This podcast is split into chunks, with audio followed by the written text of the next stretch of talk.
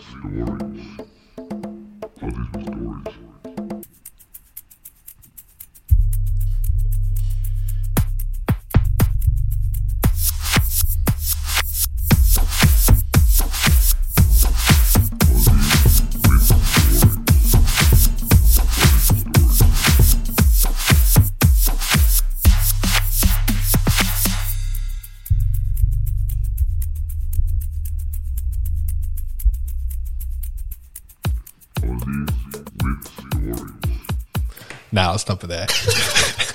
that went for like three minutes. I was going to keep going to try and prank you, but um, you weren't laughing at it, and it probably got boring for everyone listening. Oh, it wasn't funny. It was just bad. Hey, mate, don't start it like that. How long does something like that take to make? Oh, it took me about two years. nah, it doesn't take long at all. Um, you just chuck that's on Garage Garage Band, and you just um, you just push a lot of buttons. Okay. But the Aussies with Stories bit was a nice touch, wasn't it? You can play that at a bush doof and, and not be able to place. I was trying to figure out what was being said. Was that so? That was your voice. The Yeah, voice. with a, with a monster. You didn't tone. find a sample of Aussies the stories. Well, that's funny that you say sample. That leads me into my first question. Ah. You're from Adelaide. Now, That's a question. you're from Adelaide. Yeah. Um, you've been in Melbourne for how long now? A year? More. Um, over two years, just Ah.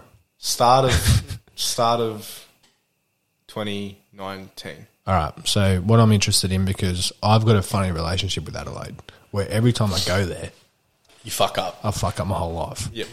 So, there's a devil on the place, isn't there? Um.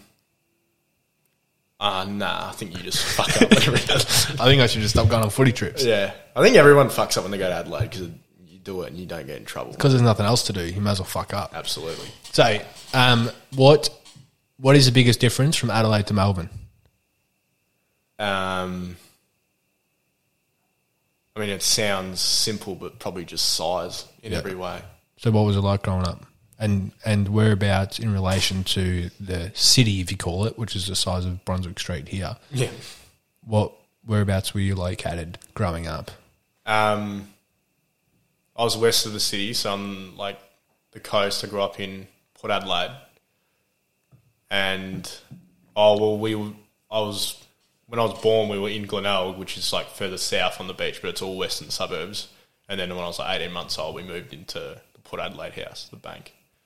So I grew up there. And Glenelg was the same. It's spelt the same way backwards.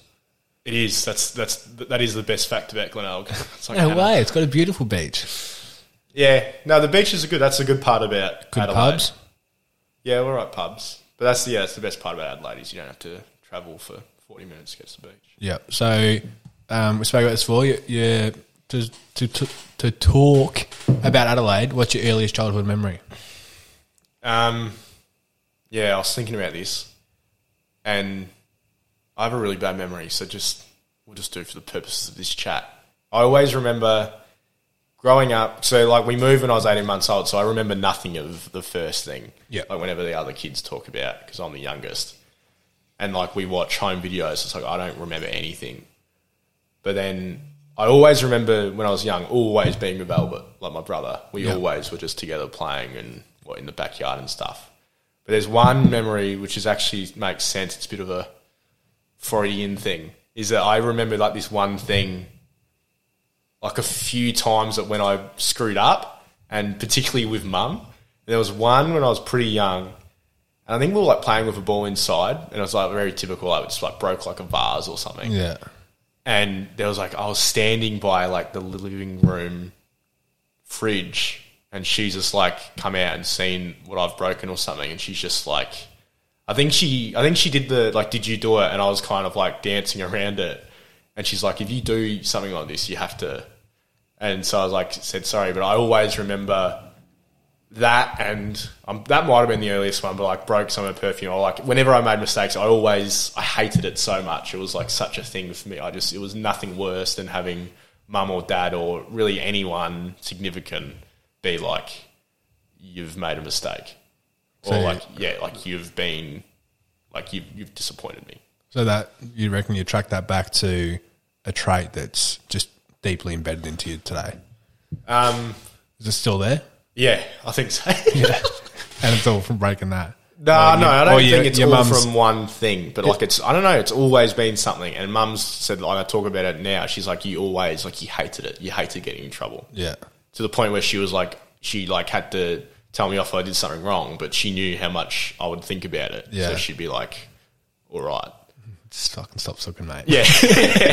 Compared to like Albert would always screw up and he just didn't care. Like, Yeah. oh, well, like there's a period where he just didn't care. Like he's very, um, yeah, it's the difference between us two. He's very much just who he is. So you were easy to discipline.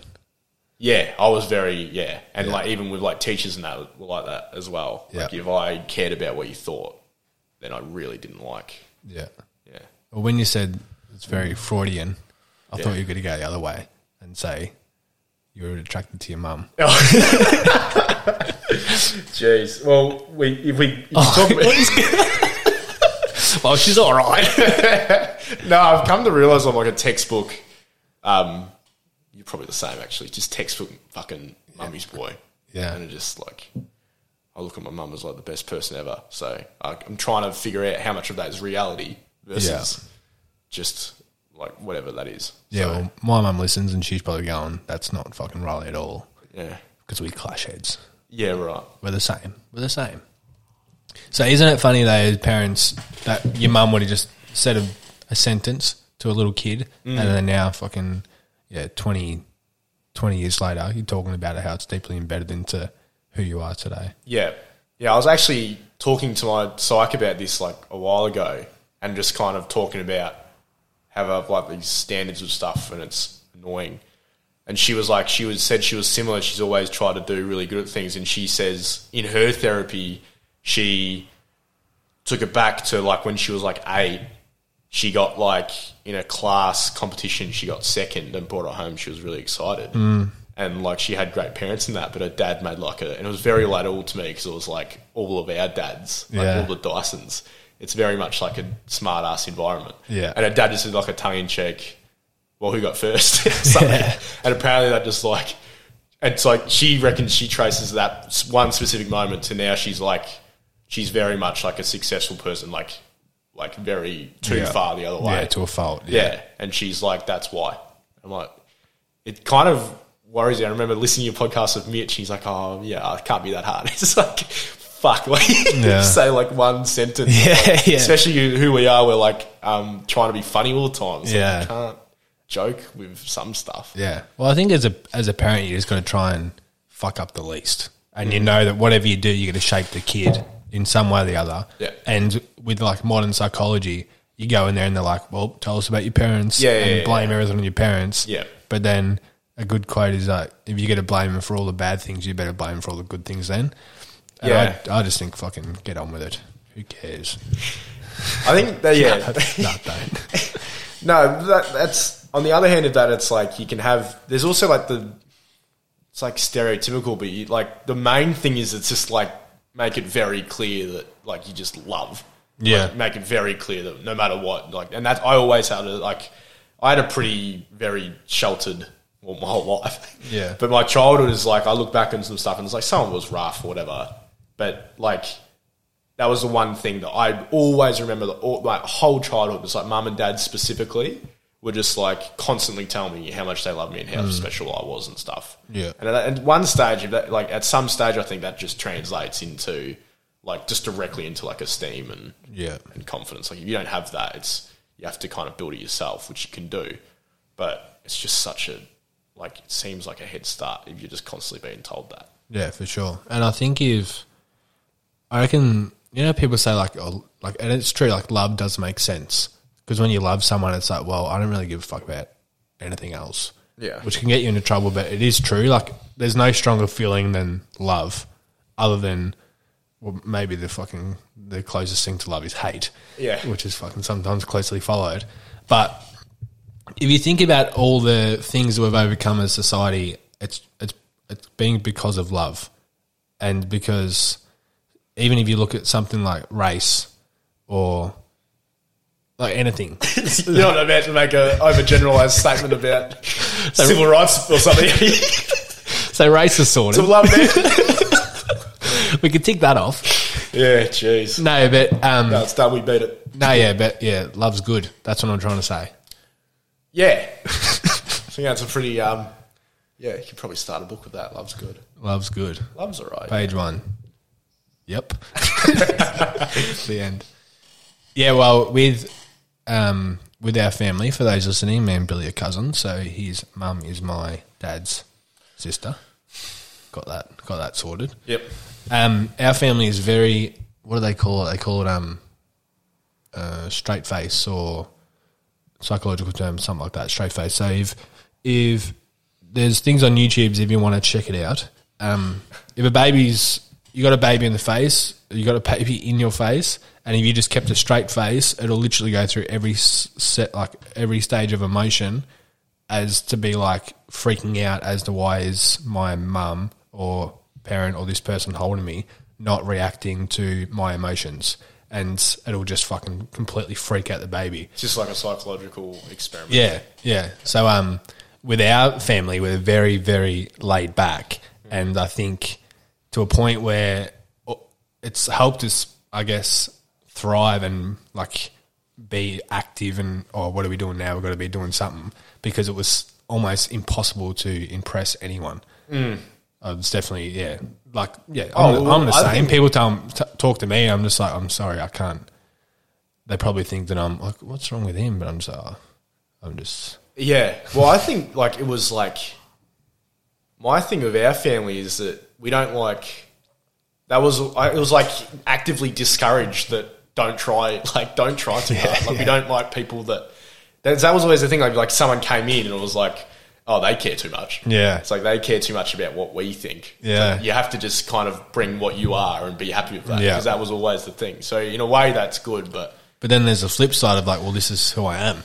Mm. Do I have to be this like fucking reserved person to fit in? yeah, if yeah, I'm yeah. not. Yeah, Which we've seen that like throughout people coming into our family that are like that, and they've been accepted too. So Yeah, yeah, yeah. I think so. Another part of that was it's very much an environment when we're always together. I always remember growing up because I'm the youngest of the whole generation. So there's like 30 of us cousins mm. and all the uncles.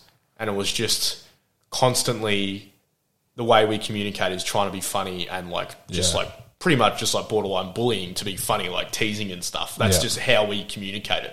So that was like, I've realized that now is like when I talk to other people, like meeting them, whatever, it's like other people don't, aren't like that. yeah, So like, I, like the way I am with Albert, like the way we communicate is just constant, just like taking Make the piss out of each other. yeah, Yeah, yeah. And just, yeah. And that's another thing is I remember being a kid and like looking at dad. And I also, you were a big one for that. I always looked at you and it's like, he's like almost as young as me in this family. And he definitely is like the, one of the funny ones. And it was like, I saw, and dad was always like that when we like went to the surf club or the pub. He was always like the funny one.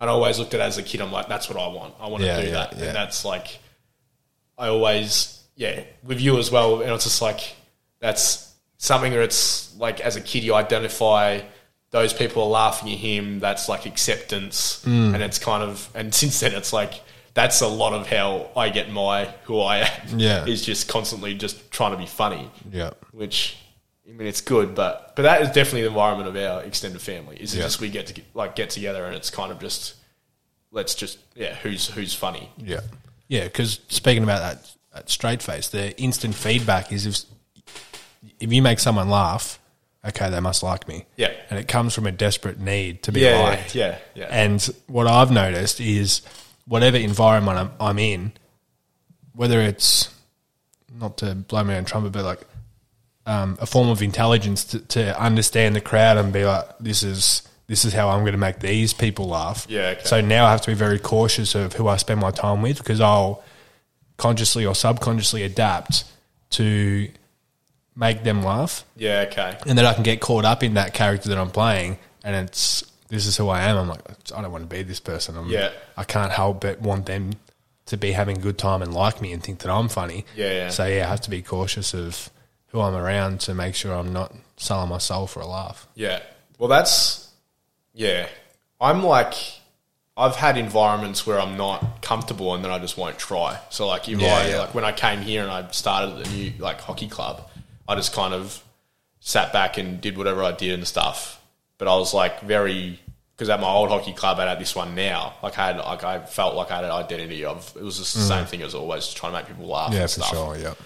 And so I reckon I'm like that. If I'm in an environment like at uni or something, I'm not going to be constantly taking the piss because I'm Yeah. like I'm not exactly sure what the result's going to be or whatever. But like if I'm the big one, you'll be the same. Like when I'm in immediate family, I'm just like that's I'm just who I am. And then like same as like hockey, if I'm with like close mates, it's just like that's who I am and that's all I'm trying to do. But then Yeah. if I'm not in a place where I feel super comfortable, I won't try and do that. Mm.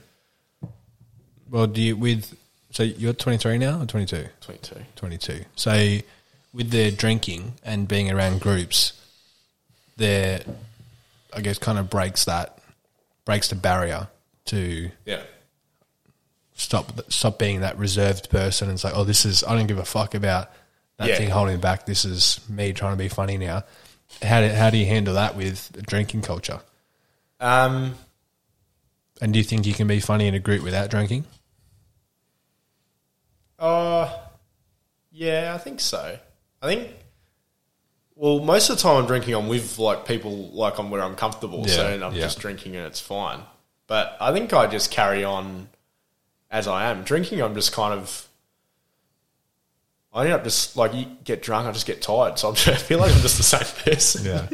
but um, yeah, I think I've been told I'm like loud drunk, so I guess it might actually it would probably like accelerate what we're talking about with like the need for esteem. Mm. If you're drinking, it's kind of like that's yeah. More I think about it, it's like if I'm drinking, it's like more like everything's a bit of a performance. Like I'm always looking for if I can make a joke and Yeah. it's good and stuff.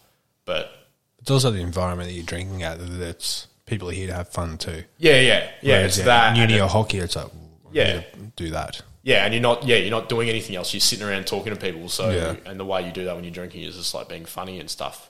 But yeah, no, I think yeah, that's probably how it works. Is when I drink, it's probably just more accelerated. I want to be more funny. That probably makes me more loud and hmm. and stuff. Yeah, I don't know. All right, let's go back to Adelaide. So why? Well, first of all, you went to a very fucking fancy school, high school, Yeah, and you're academic. You are you got a very academic mind. So would you say that? I would say that. Okay. I'm standing by it too.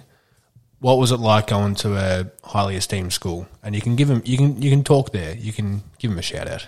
I'm sure they need it. Um, well, it's better. It's better as esteemed.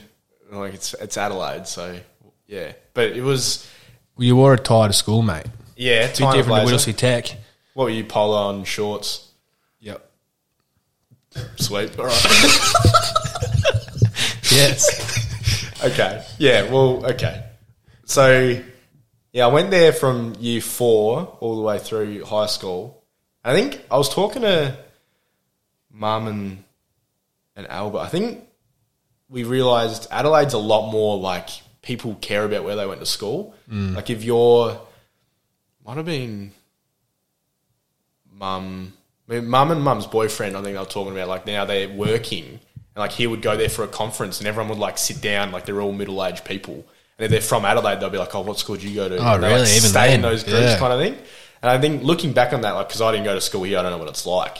It seems a lot more like no one really cares, and it's a bit more like crossed over between schools. But it was a lot like that, and it was a lot of um, and I definitely got caught up in that. Is like going to PAC. There's like a lot of the school pride thing, and like it translates into like sport and stuff. Yeah. So, but I had a good whenever I talk about school as well, like I talk about it with dad or whatever, I had like a good kind of crossover because, like I said, I, we grew up in like the western suburbs in Port Adelaide, which is like, um, like the school I went to, Prince Alfred College, is in town, and it's like as far as Adelaide can be in terms of like whatever demographic. Everyone I went to school with grew up near school, like played footy, like grew up in Burnside, played footy at Sturt. Like everyone had the same mates in school and at school. Like Yeah. I, like yeah. So I grew up in Port Adelaide.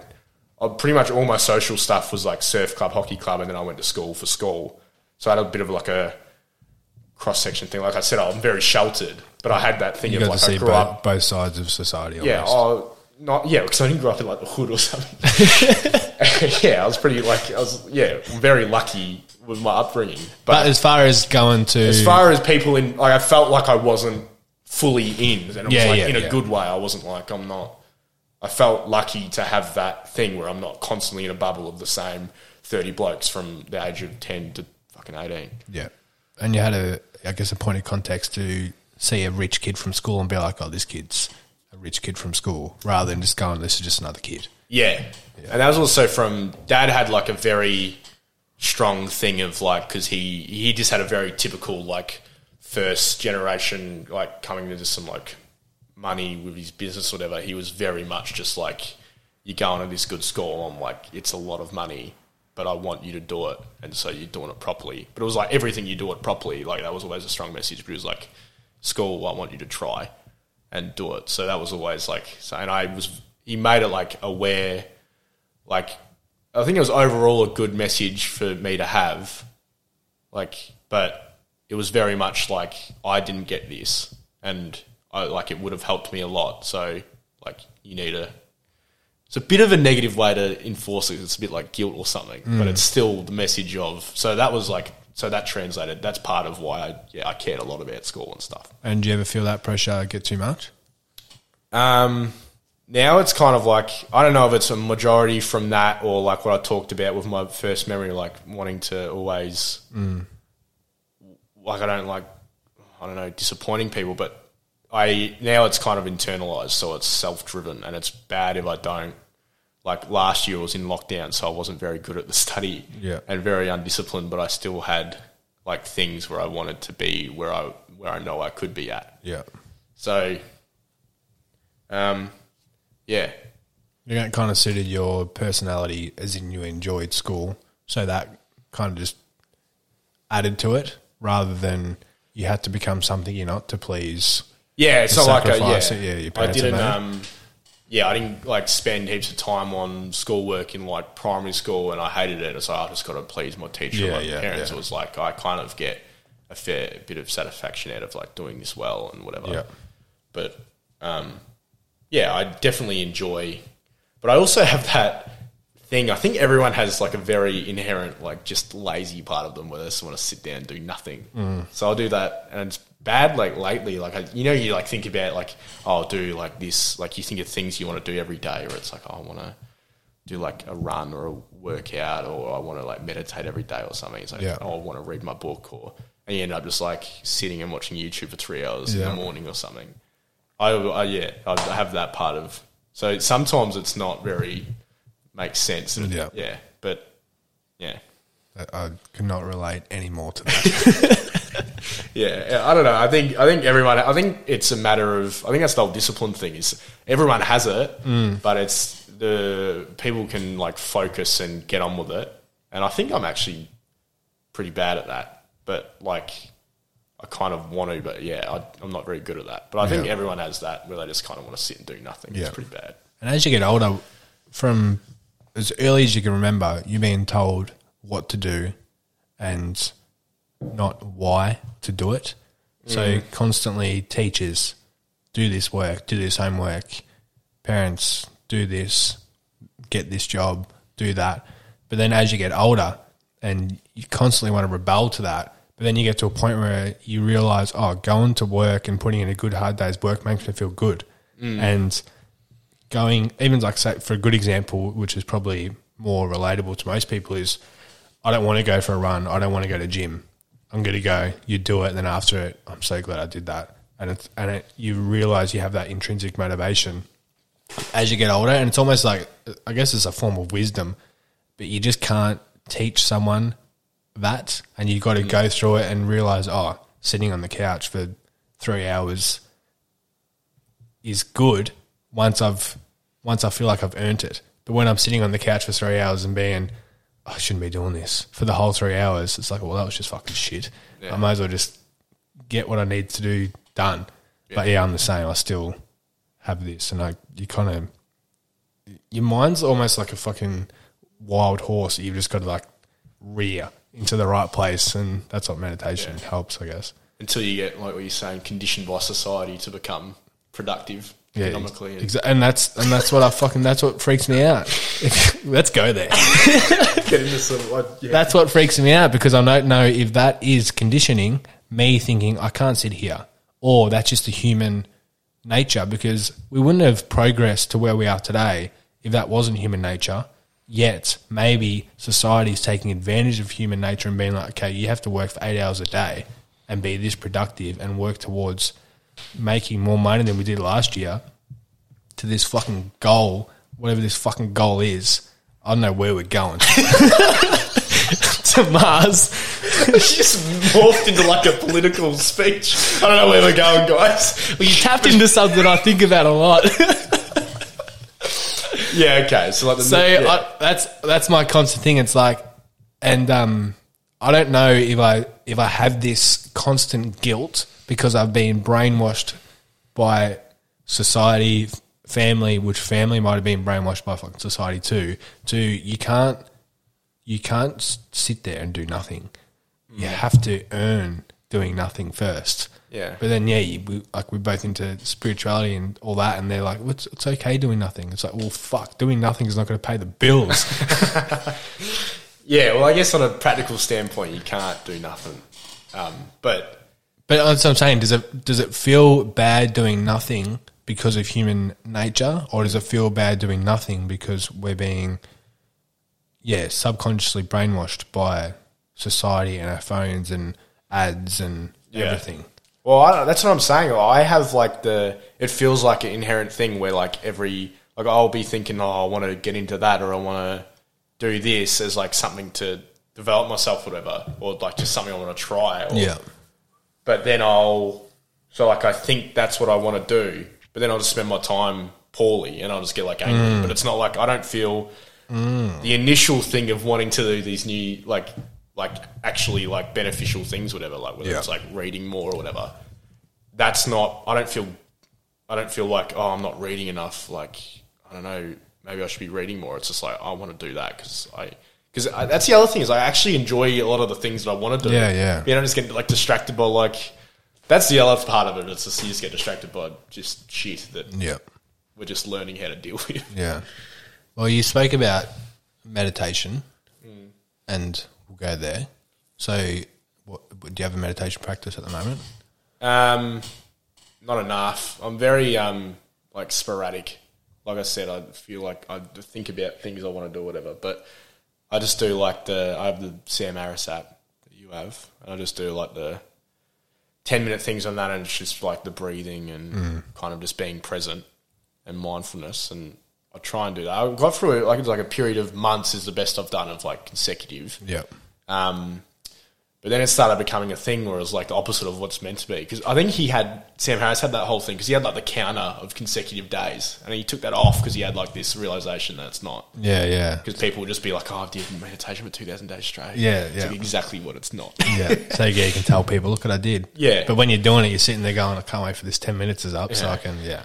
No, there's, that's not. Yeah, it's one of those things that it is similar to like when I'm um, like reading a book or something. Like I won't do it for like a week, and then when I'm doing it, it's like meditation. It's like I just need to do this. Like it's so Yeah. I actually really get a lot out of it, and I actually really enjoy it. Yeah. I don't know. It's just an, it's an annoying part of. Just needs to become that habit thing. Yeah. Well, there's actually, uh, I think it's Chinese philosophy where they say don't, don't like stick to structures where it's, okay, now I have to do this. It's, you're to know when you feel like you want to do something and when you want to do it, do it. Yeah. So you sometimes you're, I feel like going for a walk. I'm going to go for a walk. I feel like reading a book. Now I'm going to read. I feel like doing this, I'm going to do that. But in Western society, there's no fucking chance to be able to do that. So Yeah. I like, yeah. you can easily trick yourself to say, "Oh no, I feel like I want to watch YouTube. Yeah. I feel like an ice cream." Yeah. I think I have like this thing on my phone where I've got like seven things that I've written down because I like to do things that when I do them, it's kind of like a flow state. So it's all you're doing. And I think that's like a good way to be. You can do as you can spend as much time mm-hmm. as you can where you're doing something. And it's like reading's a good one for me, like meditating, like exercise, like but mainly just like playing hockey. Like that's always been nothing I've had to worry about. It's like always when I'm doing that, that's all. Like if I'm playing a game of hockey, everything in my mind is just about that game. Yeah. I'm not. Yeah. And so I try and I have that thing, but that's what I'm saying. Like I have those like I have this thing. There's seven things like I want to try and do them every day because it's like really good to be in that focus thing. But then it is really hard to do the focus. Like like that's the whole thing of meditation. It's like impossibly simple, but so like impossibly hard Yeah.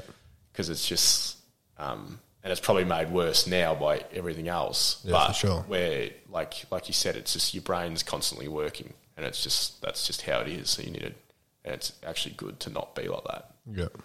So why do you want to meditate? Um, well, to try and reach like not reach, but like get better at developing that mindfulness stuff because that's the Sam Harris thing. Is he's always just talking about. It. It's not like you come here and just do this and like reach this state of ten minutes of just like oh you're peaceful or something. He's just like this is existence. So like try and reach that. Yeah. because that's what it is. So and then yeah, you also get that stuff that goes along with it. It's like this is what it is. Like I'm just here and experiencing reality. I don't really have like a self, whatever. And so, and then we, along, along with that, it's like, oh well, don't worry about this, or like, yeah. So other stuff. I just feel like it's a beneficial thing for your headspace to approach life of being like, um, this is just like I'm experiencing phenomena, Yeah. and that's literally all there is. Yeah. So beyond that, so be comfortable in that space. If you try and do that, because that's the whole thing. Like the whole meaning thing is like he. I think Sam Harris' is like roundabout thing is like find meaning in the, um, just like experiencing things. Because like if you do the greater meaning thing, then it's just like there's nothing. So Yeah. yeah. yeah. Because we always just do the like what you're saying. It's like you find meaning in building a career and a family and stuff, and doing that or whatever you do to do it. But Yeah. And even if you do the exact same thing as you were doing yesterday, make it your choice to do it. Mm. Not you just, fuck, I just found myself in this role. I, I hate going to work. Yeah. And then you find a point, oh no, actually, I actually fucking love going to work. Yeah. Or, yeah, I hate going for a run. No, I actually fucking love going for a run because it makes me feel better afterwards. So that meditation helps that. yeah, it's very um, perspective based. I think. Yeah. everything is. But there's actually a good. You like this? Um, I think it was like a one of Nietzsche's thought experiments, and his thing was like if you. I was talking to Albert and his girlfriend about this the other day. It's like if you, um, like look on back on your day today, and if you have to, if you live forever, but all the days to come are the exact same as a repeated Yeah. day, Jesus. would That'll you stress you like out. so so like if you do what you did today every day, but it's not like you know that you're repeating it, it's just what you are. Like, does that thought terrify you, or are you like, oh, I can probably do that? His Yeah. thing is like, if it terrifies you, then you need to like think about things a bit more. Like, you need to maybe change something. Yeah. Because I think a lot of people just like kind of just wander through, and I always find I'm kind of always thinking about this stuff, and it just gets distracting. Yeah. But like, I don't know. It's just it seems like something to interrogate often. Yeah, for sure. And it's not it doesn't make things easier. If anything, it makes things harder. But once you have that thought, you can't fucking you can't close that box that's or that can of worms. It's been opened. But it's the truth. And it's your life to live, so you just gotta fucking live it. Yeah. But it's fucking scary. Because the more so the whole thing with like I guess enlightenment or awakening, fucking all those words that have been completely tarnished by cunts that just fucking grow dreads and fuck their sister. nah, they're right. Um, Dreads aren't. yeah, the yeah the whole thing is people people look at it like oh that that is like this great pursuit. Um, It must be so peaceful and life must be so good and how nice is it? But once you like I said, once you open that, once you're awake, you can't close your eyes again, and turning more decisions from your I guess subconscious or unconscious whatever to conscious just makes you more accountable for everything you're doing. And that's in tied with trying to be present when you're conscious when you're constantly conscious of the decisions you're going to make mm. and you're sitting here going okay like I'm talking to you and I'm drinking wine. Is this wine good for my health? Is this going to help my meditation tomorrow morning and it's like oh no fuck just be present and then it's like it's actually really really difficult and you just want to surrender to go all right and I guess that's why people find faith or um, certain things, or they say "What- by the time you get to 30, your personality is done. And it's probably done because people are like, I'm fucking sick of trying to grow or be different. This is who I am. That's it. This Yeah. is easier and that's done. And then, yeah, from 30 to 80, they go like that and you're fucking dead. So it does make things harder. And I think, yeah, this um, mindfulness gets such a, I guess, a good rap for a good reason because it is great and you want to live every moment of your life. But for sure, it's not it's not easier than I guess just going through life and I don't even want to say yeah, working nine to five because there's nothing wrong with that, but, but getting getting through the week and then enjoying the weekend and then getting through the next week like that is actually easier than the alternative. Mm. Yeah. But it's just it's just not better. Yeah, I think that's part of the thing is, and you've talked to me about this. Is don't approach like the meditation thing as like, oh, everyone, because everyone is bad at it. But like, you go, oh, like I'm, like I'm really struggling with it. It's just like that's part of the thing is you need to mm. let go of. That's why It's got no positive or negative connotations. It's literally that's the whole point of it. Is you Exactly. just, you just like you just being. Yeah, you're just nothing else. Because people see a picture of this blissful being sitting on a lotus flower, Yeah. looking gorgeous, and they're meditating. You're like, why is it? Why is when I meditate, I sit down and it's fucking horrible? It's because you're taming this wild beast that you've let run wild on Instagram and every single like particle of society. You're trying to grab, like slapping this horse on the ass to make it run, and now you're sitting down with it to go. All right, I'm trying to tame you now. And sometimes you just have to accept that um, I'm taming this wild horse that's running, and all I can do is just slow it down a little bit. But that's better than just letting it go. yeah, And what what I do at the moment, and it's actually it's it's fucking fascinating because I do in, in my morning I do a um the Wim Hof, which is thirty second breaths, and on the out breath you hold your breath. And I used to think it was um, intertwined with my fitness as far as how I could hold my breath. And if I was fit, I could hold my breath longer. But I found if I let my mind go and I'd been on my phone too long or if I haven't done it in consecutive days, um, I would sit down and 40 seconds into holding my breath, I would start panicking because my mind is like racing and using all this energy throughout my body. And now I can use that, and I do it every morning as well as this other one, which is, I guess, more about just like training the mind. And um, it's I hate it. I, I, I hate it and love it because I know how good it feels afterwards. But I sit down and um, it gives me the awareness because I'll sometimes hold my breath for two minutes and be, oh, that was easy. I must be in a good place. And other times I think I'm in a good place and I'll, yeah, I'll get to 40 seconds and be, fuck. And I go, okay, I just need to tame this beast and you do a few rounds of it and you get it back. It's like, okay, I'm back now. Yeah. Same thing with cold showers. So, yeah, meditation is, it's not always blissful. It is if you do it consecutively and you find yourself and okay, I can get into that meditative state because my I've trained my mind to know when I sit down in this position or yeah, when I listen to this music, I just go there straight away and I and I love it. But sometimes that takes it's almost like an algorithm in your head that has all this information and you want it to to yeah be trained, and sometimes it might take six weeks to do that. Yeah, yeah. Well, I think that's what I'm talking about with the like stuff every day that I want to do to be present. Is it's like meditation just seems like the most extreme manifestation of that being present. So I always want to try and be doing stuff like even talking, having a conversation. Like if I'm talking to you and it's like I want to be able to just do that because it always seems like it's more likely that something's even if it's not actually more important, it seems more meaningful Yeah. that I can have a conversation with you and that's all I'm doing.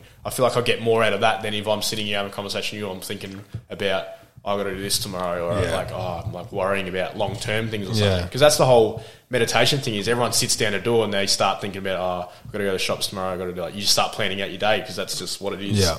But if you can, even if med- meditation's like just the hardest way to do it because it is simply just being present with doing Yeah. nothing.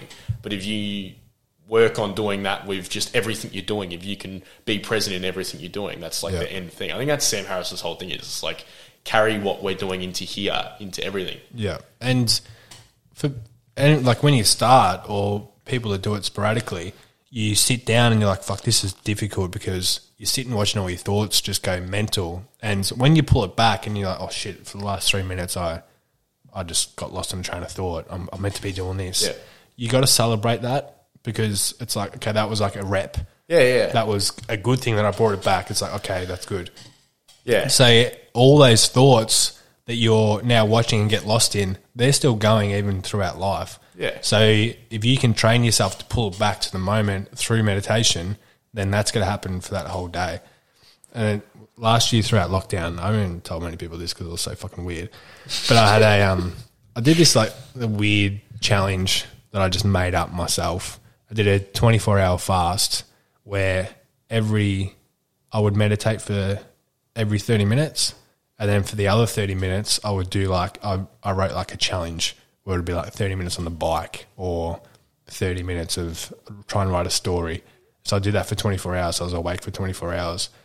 And I real and I When did like, you start? What time of the day? Um, I think I did it from like maybe four to four or something. 4 p.m. or a.m.? Well, 24 hours, so 4 a.m. to 4 a.m. Well, it could have been 4 p.m. What do you mean? Oh, yeah, sorry. nah, fuck, I don't even know. I can't remember. But it was the worst thing ever. And that, and I, it was worse than the best because I would meditate for half an hour. So you didn't eat or sleep for 24 hours? Didn't eat or sleep Every or half an hour you look at my meditated. phone. And the time you weren't meditating, you were doing a challenge. Exactly. And what I realized is, say if I was on the bike for half an hour, that was meditation too. Right. because I wasn't on my phone. I had 24 hours with nothing else, no food, or even like going back to the Wim Hof thing. When I, if I've eaten too much, like I can't hold my breath for fucking long at all. Mm. Whereas like throughout that lockdown when I was yeah getting stoned and fucking eating 4,000 calories at night, Yeah. I would meditate. I mean, I would fast for most of the next day, and when I feel light, like it's just my mind is I don't know. I don't know what the science is behind it, but it's just so much more Focused. easily tameable. But yeah, when I did this fucking challenge, um, I realized that all of life is meditation. So another, I had like a thirty minute walk or something, and I thought. Then when I when I sat down to meditate, I'm like, I fucking, I can't sit down. Like I've been doing this the whole time. So Yeah. yeah, you can find mindfulness in anything, and that's why people get addicted to going for runs or yeah, going to footy training, hockey training, or gym, or because it becomes a form of meditation. Yeah. But Watching a it's even, movie. Yeah. Yeah. That's, yeah. It's putting your phone away. Meditation is, everything is meditate. That's the second page of your book of mm. Love is Good. Love is good. Meditation is also good. and everything. That's a self help book, six ninety nine on on your Kindle. You're like an awkward photo on the back of you in like a suit. Scientology also not bad. I watched the Scientology doco, the Louis Theroux Yeah. one. Just fascinating. It's good, isn't it? That scene, um, I remember the scene where he's like, because they keep filming everything, because he's filming. Yeah. There's that scene of like 10 minutes where he just gets out his phone. He's like, do you mind if I film? He's Yeah. like filming the camera.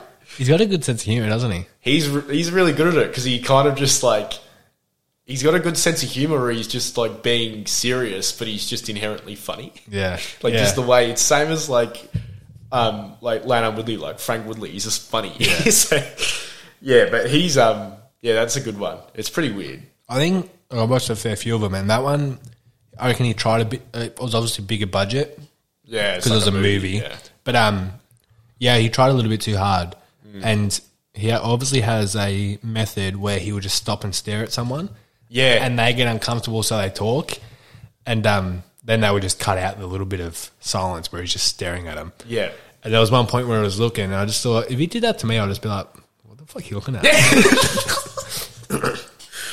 Yeah, I guess because that's the whole thing with him is he does like he does like he the he has his own show where he does like really full on stuff with Yeah. like neo Nazis and that. Because he's like the way he works it is like he's so not intimidating. and yeah, so And innocent. so and it's like, well, what am I going to do? serious. Punch He's him? just yeah. So everyone's just kind of just talks to him. It's Yeah. just- but yeah, he's good. We I think Mum and I went to like it was before lockdown. It was like the first year I was in Melbourne. We went to like his live. Yeah, I show remember thing. that. I wasn't into him then. I was.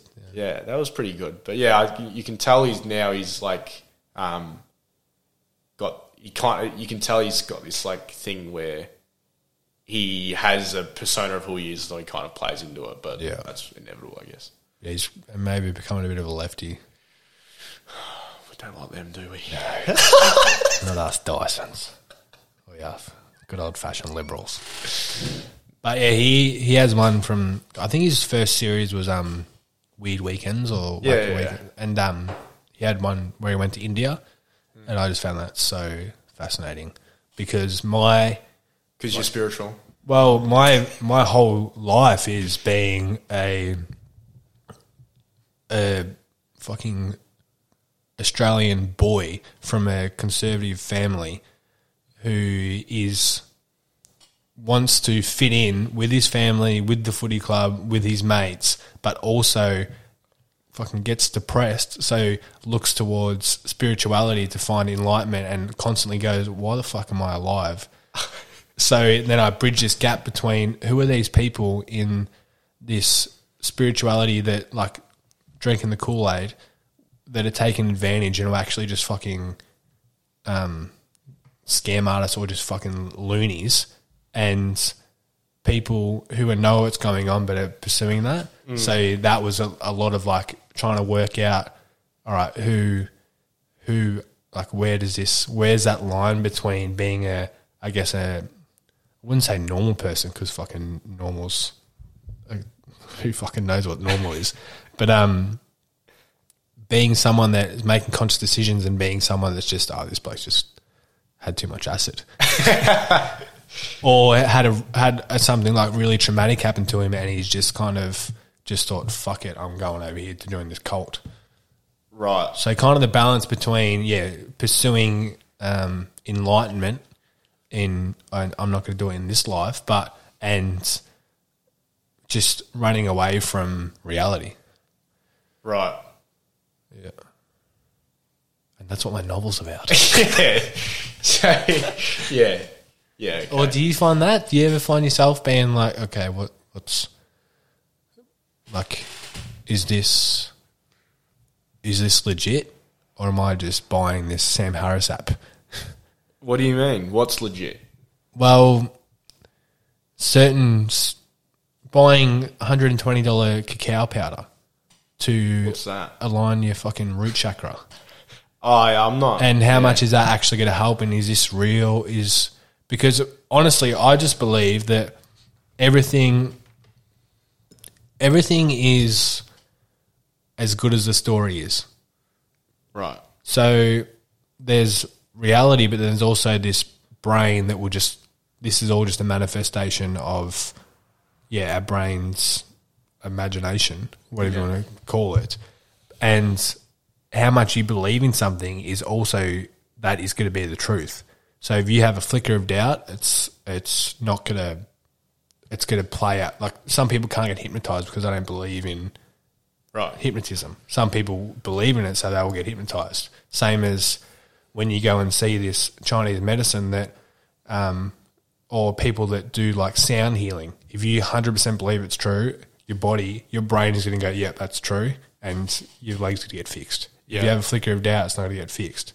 So there's this fine line of like I feel like I'm too skeptical to dive into a faith, yet it would make it so I'm just like stuck in between. So you're talking like fundamentally like a balance between like realists and mm. yeah. So like the doing the philosophical thing of like there's the realists, so like like empiricists or whatever. They're just looking at like this is a table. I'm everything in my reality. That's all it is. So the world's the world. I'm Yeah. in reality. And the world's just a story. What do you mean by Like, that? this table is a table because we said it was a table. Oh yeah, well then we get into semantics. Stuff. But so go like realist is this is what it is. Like I'm in your house, that's what it is. And then idealist is the other way. Is like I can look at that, I can look at that clock, and you look at it, and it's different things, and maybe there is multiple realities or something. And then the one I like is Kant, my man Immanuel Kant from Germany. Is that he kind of just split the middle? He's like um, transcendental idealism, where he's like, there might be a world that is the reality, but all I can possibly see is what I see. So he's much. I'm more inclined to think that it's much more ideal than real in terms of. I think lots of. I think our realities are constructed pretty much a lot of the time by mm-hmm. who we are and whatever, whether it's social or however it's constructed is that's what it is instead of but so he kind of cornered off there's like he called it the noumena is the world as it is but all we can possibly see is the phenomena of what we experience and it's like fundamentally ordered by our conceptions of space and time because like you think about it, I, can't that's the basic thing is like I can't think of this reality outside of space and time doesn't make any sense Yep. so I don't know. That was just a little sidebar, but Yeah. I, I think my general inclination is that realities, definitely socially, but like even like fundamental how we see things, are much more ideal in terms of they're much more subjective than Yeah. what. Well, we day to day, everyone functions like a realist because it's impossible to like cross a road if it's like, oh, is this real? Yeah, but yeah, yeah. like I think lots of conceptual ideas or complex stuff. It's everyone's kind of. It's very hard to match up things. I think, Yeah. like how you look at a political system and how I do. It's just I don't know. Yeah, I guess there is laws that, you, like laws of physics, I guess that you can't like get around. Whereas, like I, I believe that if I put my hand out, I'm going to stop this car. I Yeah. guess that's what the whole fucking Matrix is about. but if I 100% believe that chocolate is good for me, and I 100%, you can't tell me any different. I know that it's good for me. I reckon my body, when I eat it, will not have the same effect as someone who thinks chocolate is bad for them. And that's what I mean about being a skeptic. Placebo thing. Yeah, well, placebo is real. Uh, Like I went into all this when I broke my leg with um, Joe Dispenza, and he does uh, these deep meditations where you almost um, refigure down to the atom, and you go deep. And like I healed my leg quicker than like pe- like people don't get it. Like oh, so you what you what you healed your leg faster than yeah, normally would. And then he's he's used it to like literally some people that do believe it have like like beat like cancer and tumors and stuff Well, like is that. this like the same thing as that guy that like swims in ice cold water or something? well, that's Wim Hof. That's Wim Hof, so it's different. Ah. but that is that. That's the power of the mind. So what I'm saying is that if your mind is manifesting all of this, and you can actually, I guess, that's what I mean. There's such a fine line between losing your mind and becoming like this cunt's fucking off his head, to oh nah, like he's a fucking alchemist. yeah, but then you can get into the other rabbit hole of of what clarifies as losing your mind. exactly. And I think you have to lose your mind to be able to to be able to look at it. Right. which psychedelics is good. Now I sound like a fucking. I I should bring them up the- because it's going to lose every credibility of what I'm saying. That's the meditation thing, I think, because it's just examining. It's kind of just getting used to your mind and, and understanding what you can control and what you can't control, Hmm. and learning to deal with that reality. Because, like I said, it, that's that's why I like the Kant thing. Because he's like, suppose there is a reality, and that's the whole skeptic thing. Is like the philosophical thing they say is it's like well, we can't prove because you're only experiencing what you experience. You can't prove that this is reality and we're not in a simulation or something. Yeah. And he's just like, okay, well, okay, reality's over there, and then this is what we experience. So there's two things, but we only have access to this. And that's like the more you can be present and understand this, I feel like the better you are off. Like understanding that reality is just better for you, pretty much in every way Yeah. because like you'd rather know what it is and like you're going to spend the same amount of time here anyway so know what you're dealing with instead of being distracted i guess mm. yeah i think that's a big thing it's like i think i went through this thing where i started saying um, everyone that's not depressed is distracted because Yeah. that's like a big because you get into like the people like Nietzsche or something, you know, like super tortured people that are just Mm. like saying life's meaningless because it kind of is. But like, Yeah, like Jordan Peterson. yeah, oh, yeah, he's yeah, he's just on the benzos, so he's feeling. but like, if you can't, in whatever way you have to find meaning, um, then it, it kind of you're reflecting upon like it is pretty miserable. Um, yeah, I don't know what I was saying. Yeah, me either. Anyway, No, it does get.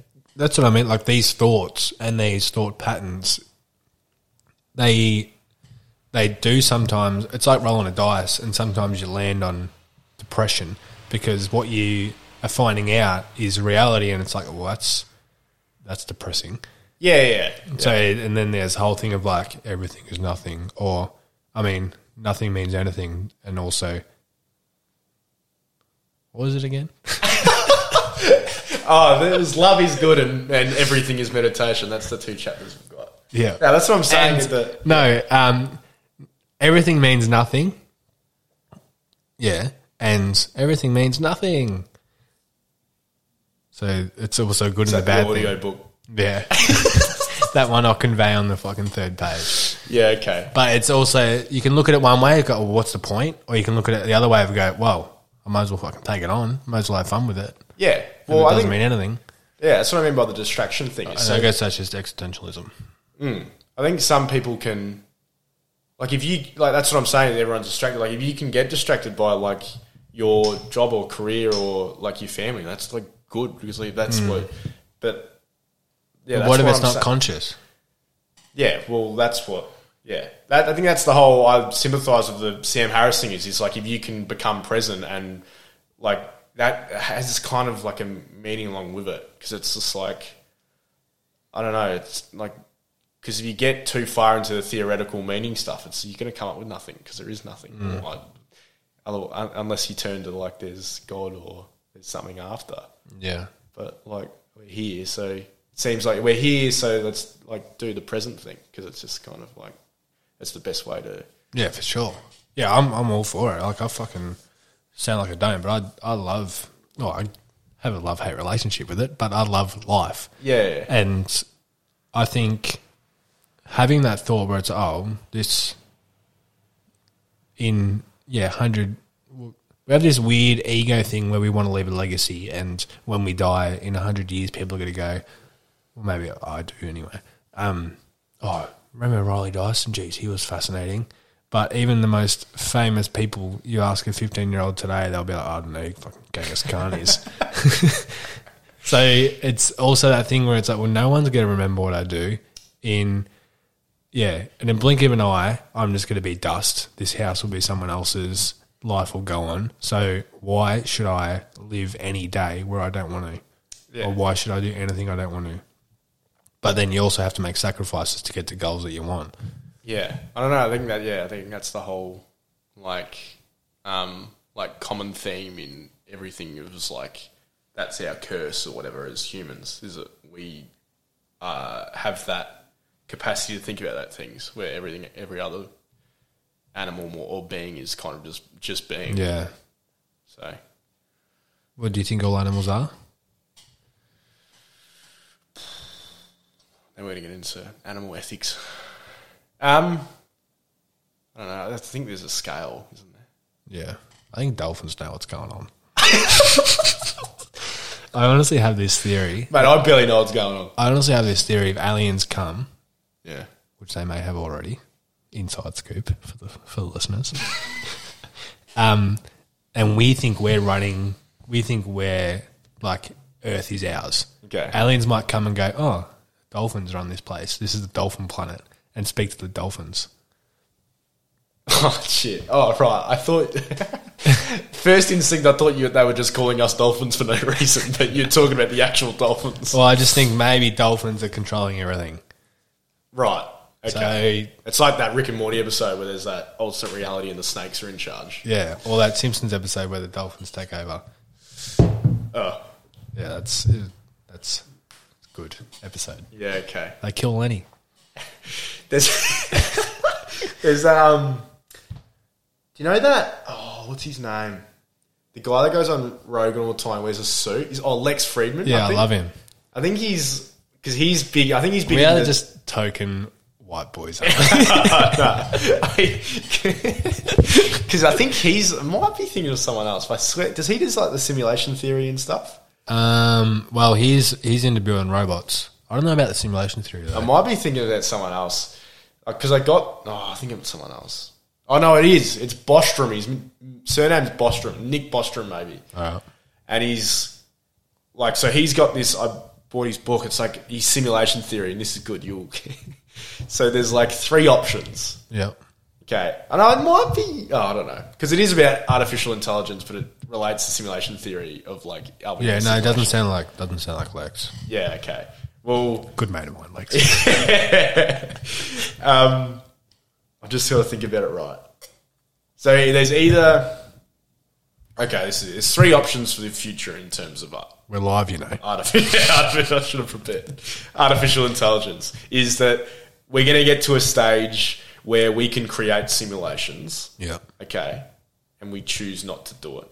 Well, we we kind of already are. Yeah. Okay. We'll just Virtual reality porn. That would be great. So I'm not, I'm not buying a virtual reality like goggles purely out of the fact that there's no more reason. yeah, you just leave wank three hours a day. Three hours, yeah. At least said three times. Well, I'm gonna I'm gonna slow down. no, yeah, sorry. Go on with your bloody bullshit. Yeah. so the one option is that we get to the stage which we're pretty. I think we're. I don't know. I don't. I'm not science, but there's a, like we get to a stage where we can create simulations um, with artificial intelligence, whatever the science is, or we um we like there's a catastrophe, so we get wiped out before we get to that stage. Yeah. whether it's like global warming or whatever, or Oh, here he goes. the final one, which is the most likely one, is we get to that stage and we do it. And his thing is, once we get to that stage and we're making simulations and we can make them, then the probability that we're not in a simulation is minuscule. Because you think about it, if we get to the stage where we can create simulations, we're creating endless simulations. Yeah. What are the chances that we're the one reality that's the original reality, even if Yeah, there is yeah. one? So in saying like there's a human life form and we create simulation, we're the first human life form Yeah. that created Because if you're making infinity, endless simulations, like what makes you think that you're the first simulation? Yeah.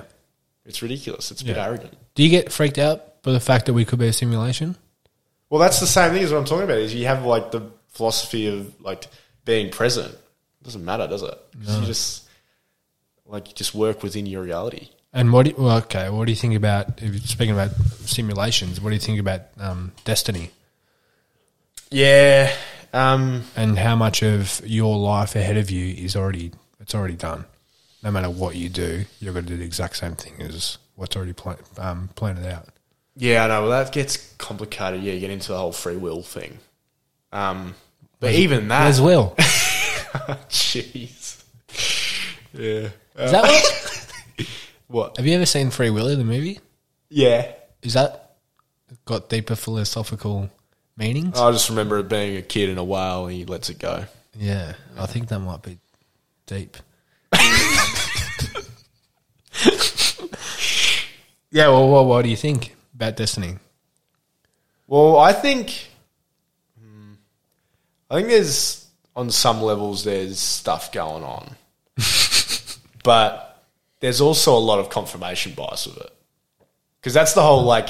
Remember that the secret thing? Oh, it's, Where I, it's d- like- I didn't mean to fuck her. It was just Destiny. no, it's, I mean, like that. That's the whole. The secret thing is, it's like if you constantly focus on something happening, then well, I think it'll manifest. I think yeah, the secret's manifestation. So that, Yeah, yeah, that that's what I'm saying. So It's- that doesn't really tie into free will in in my. Uh, Yeah, no, but what I'm saying is, I think a lot of that's confirmation bias. If I'm constantly thinking about, I want this thing to happen, Yeah, and it yeah, happens, yeah. I'm like, oh, that's because I thought about it. yeah, but that's that's true. Just knowing what you want is actually very important because I think you have like three hundred thousand thoughts a day, and if you know what you want, Well, how many do you have? probably four million. oh, you want thinking less? What do you want me to say? How many good ones do you have? Yeah, right. You got there in the end, didn't you? I think if I think a lot, four million thoughts a day. No, but if you know what you want, which is very important because a lot of like I'm the same. I don't know what the fuck I want.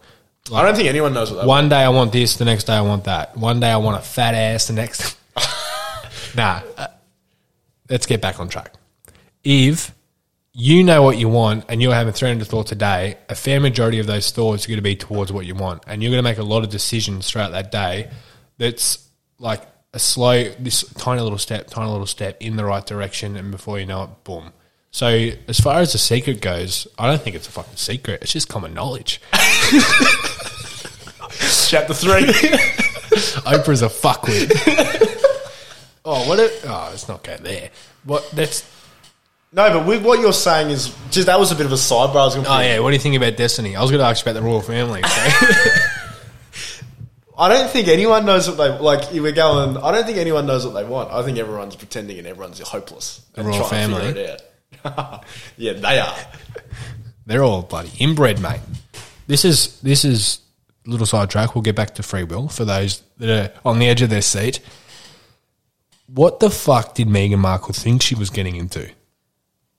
Imagine meeting someone at a at a bar, and he goes, "My my nan is the queen of the Commonwealth, and she literally has a crown and a castle." And then, oh, a castle from Adelaide listeners. Is anyone else in the world that uses the A's like that? Uh, just English speakers. Anyway, so she goes back to this castle to fucking um, Harry's room, bangs him. Oh, I love you. They get ma- and then finds out. Oh, your queen of a grandma is a little bit mean and trying to control me. Has she not seen Game of Thrones? she should be happy that all she's doing is being racist. That kind of goes to my point because my thing is, why aren't we reflecting upon the fact that we still have a fucking monarchy? yeah, I know. and it's why is that? It's like, oh, the queen is, oh, they're racist. Like, yeah, of course they're fucking racist. The whole thing's dated. What? Yeah. I know. Why do we have them? Why is it a thing? Why is it like we respect them as well? Especially in England, it's like a big celebrity thing. She's like 110, Come as on, if it's as done. if she wouldn't be racist. No, well, yeah, that's another thing. But like, why do we have? Why do we even? They're like a. They're pretty much just like. Well, for us, we've still got like the head of state or whatever. Yeah. But but that in itself is the whole republic thing. But why? Why? do Well, we you're a have smart this? person. What does what does the monarchy do? Well, not a whole lot, but they still have like. um We still pay them, don't it we, called? for our land? No, no, but they have like significant. Well, someone's scamming me because I'm paying 200 bucks a month to support the Queen. The he comes Prince- up, the he Prince of Nigeria. collects it in cash. Yeah, good. No, there's like they have they still have um oh I'm forgetting what it is, what it's called. Governor General. They Yeah. still sign up sign off on some legislation, but it's like a formality they have to. But Alright. but they still that was the whole you know about like the Gough Whitlam thing No. is that he was um the Governor General, so that's the representative of the monarchy Yep.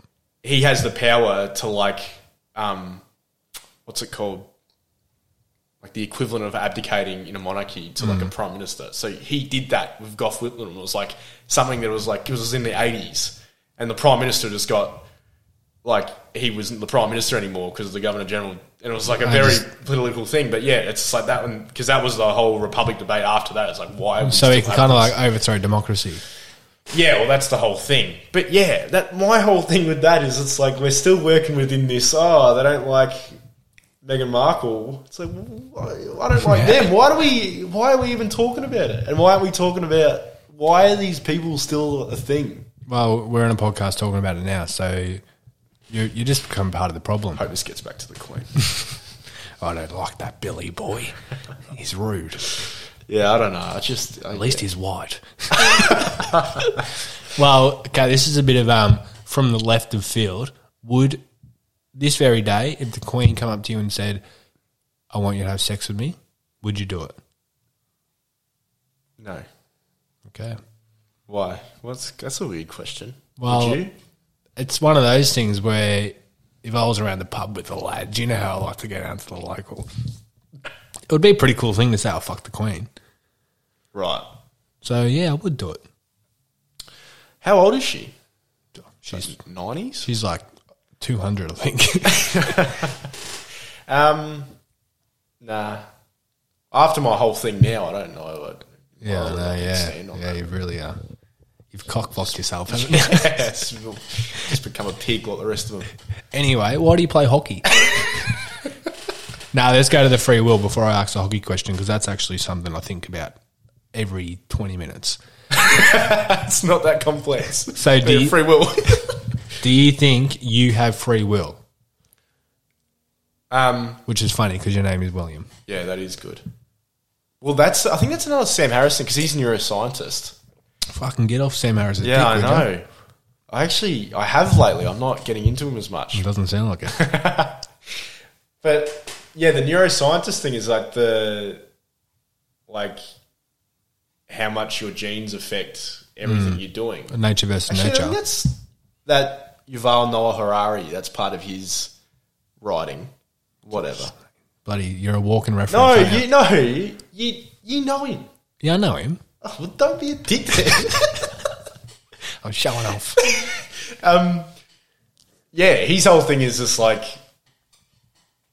because you get into like the fundamentals, whatever. It's like genetics controls who you are and every decision you make. Then it's like, oh well, there is no free will. But I don't know about that. Like, if there isn't, then it's the same as the. I guess it's the same as the reality thing. Is if there isn't, if there isn't actually free will, there's absolutely the illusion that there is. So it's like.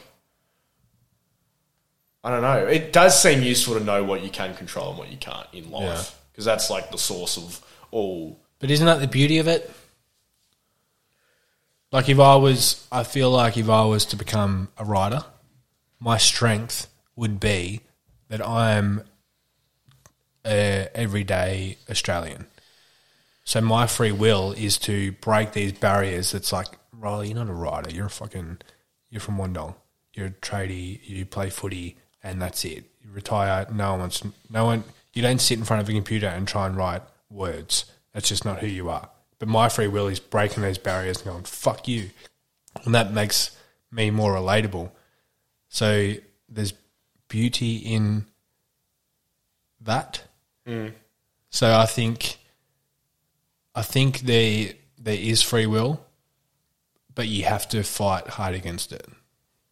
And there's Fight against it. fight fight against destiny, I mean. Okay. So maybe, but who knows? I don't know if my destiny is planned out where I was always going to fight against this and this is who you are. Or maybe it was in grade three, a fucking, I asked a girl and she said no, and now I'm trying to be cool. I don't know. Who knows? I should probably go see someone.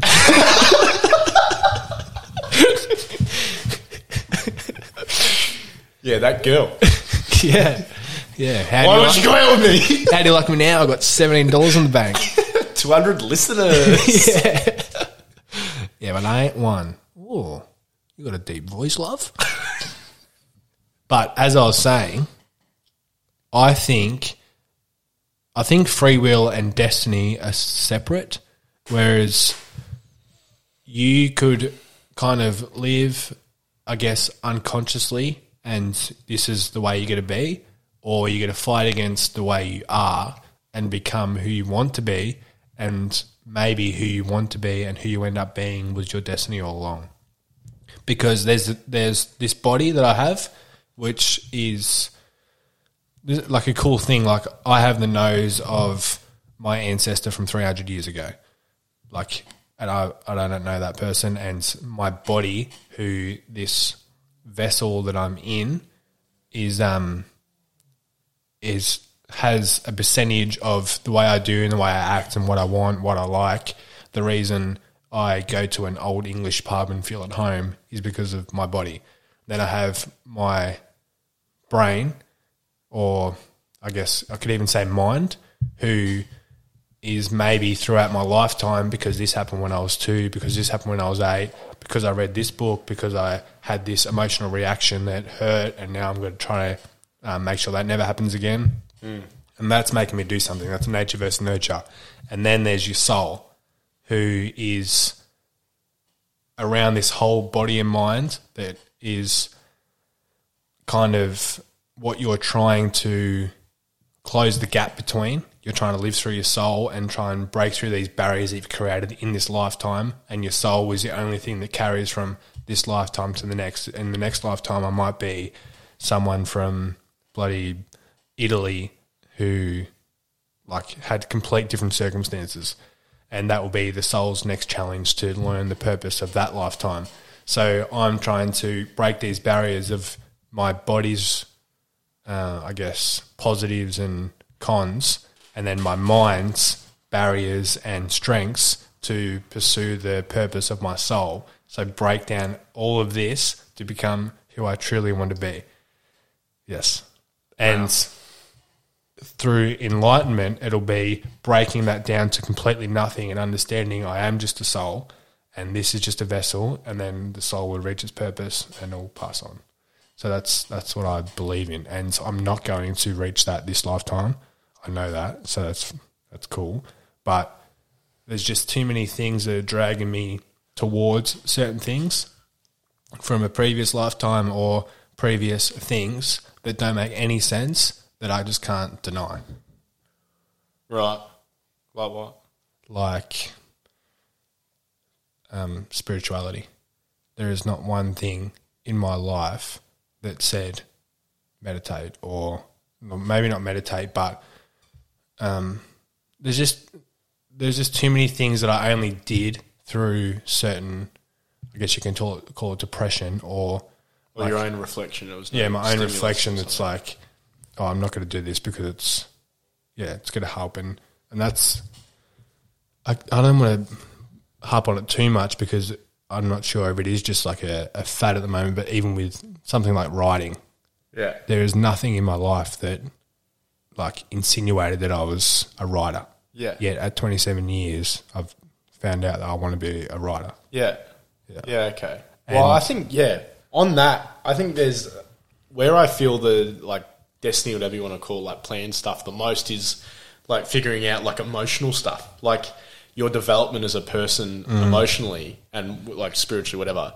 But like that is something that like kind of realizing now is it's something that's inherently personal and it's very much about timing. So it's going to happen how it happens, but you have to do that, and it depends on how your life. Yeah. So like it takes people like it might take people 40 years to realize like how to talk about stuff or how to confront stuff it might take people for but it's like every person you can't like if you're having someone that's like if i'm your mate and you're depressed i can't like i can support you in doing it yeah. but you have to figure it out so i feel like that part of it it has to it has to happen how it happens yeah so that part i don't know if that's me justifying whatever but that seems logical is like i believe in the plan stuff insofar as I have to go through that to understand whatever and make meaning of it, mm. and it has to happen that way. I kind of, but that seemed that also could be like, is that just me just looking back on random events and making meaning out of nothing? Mm.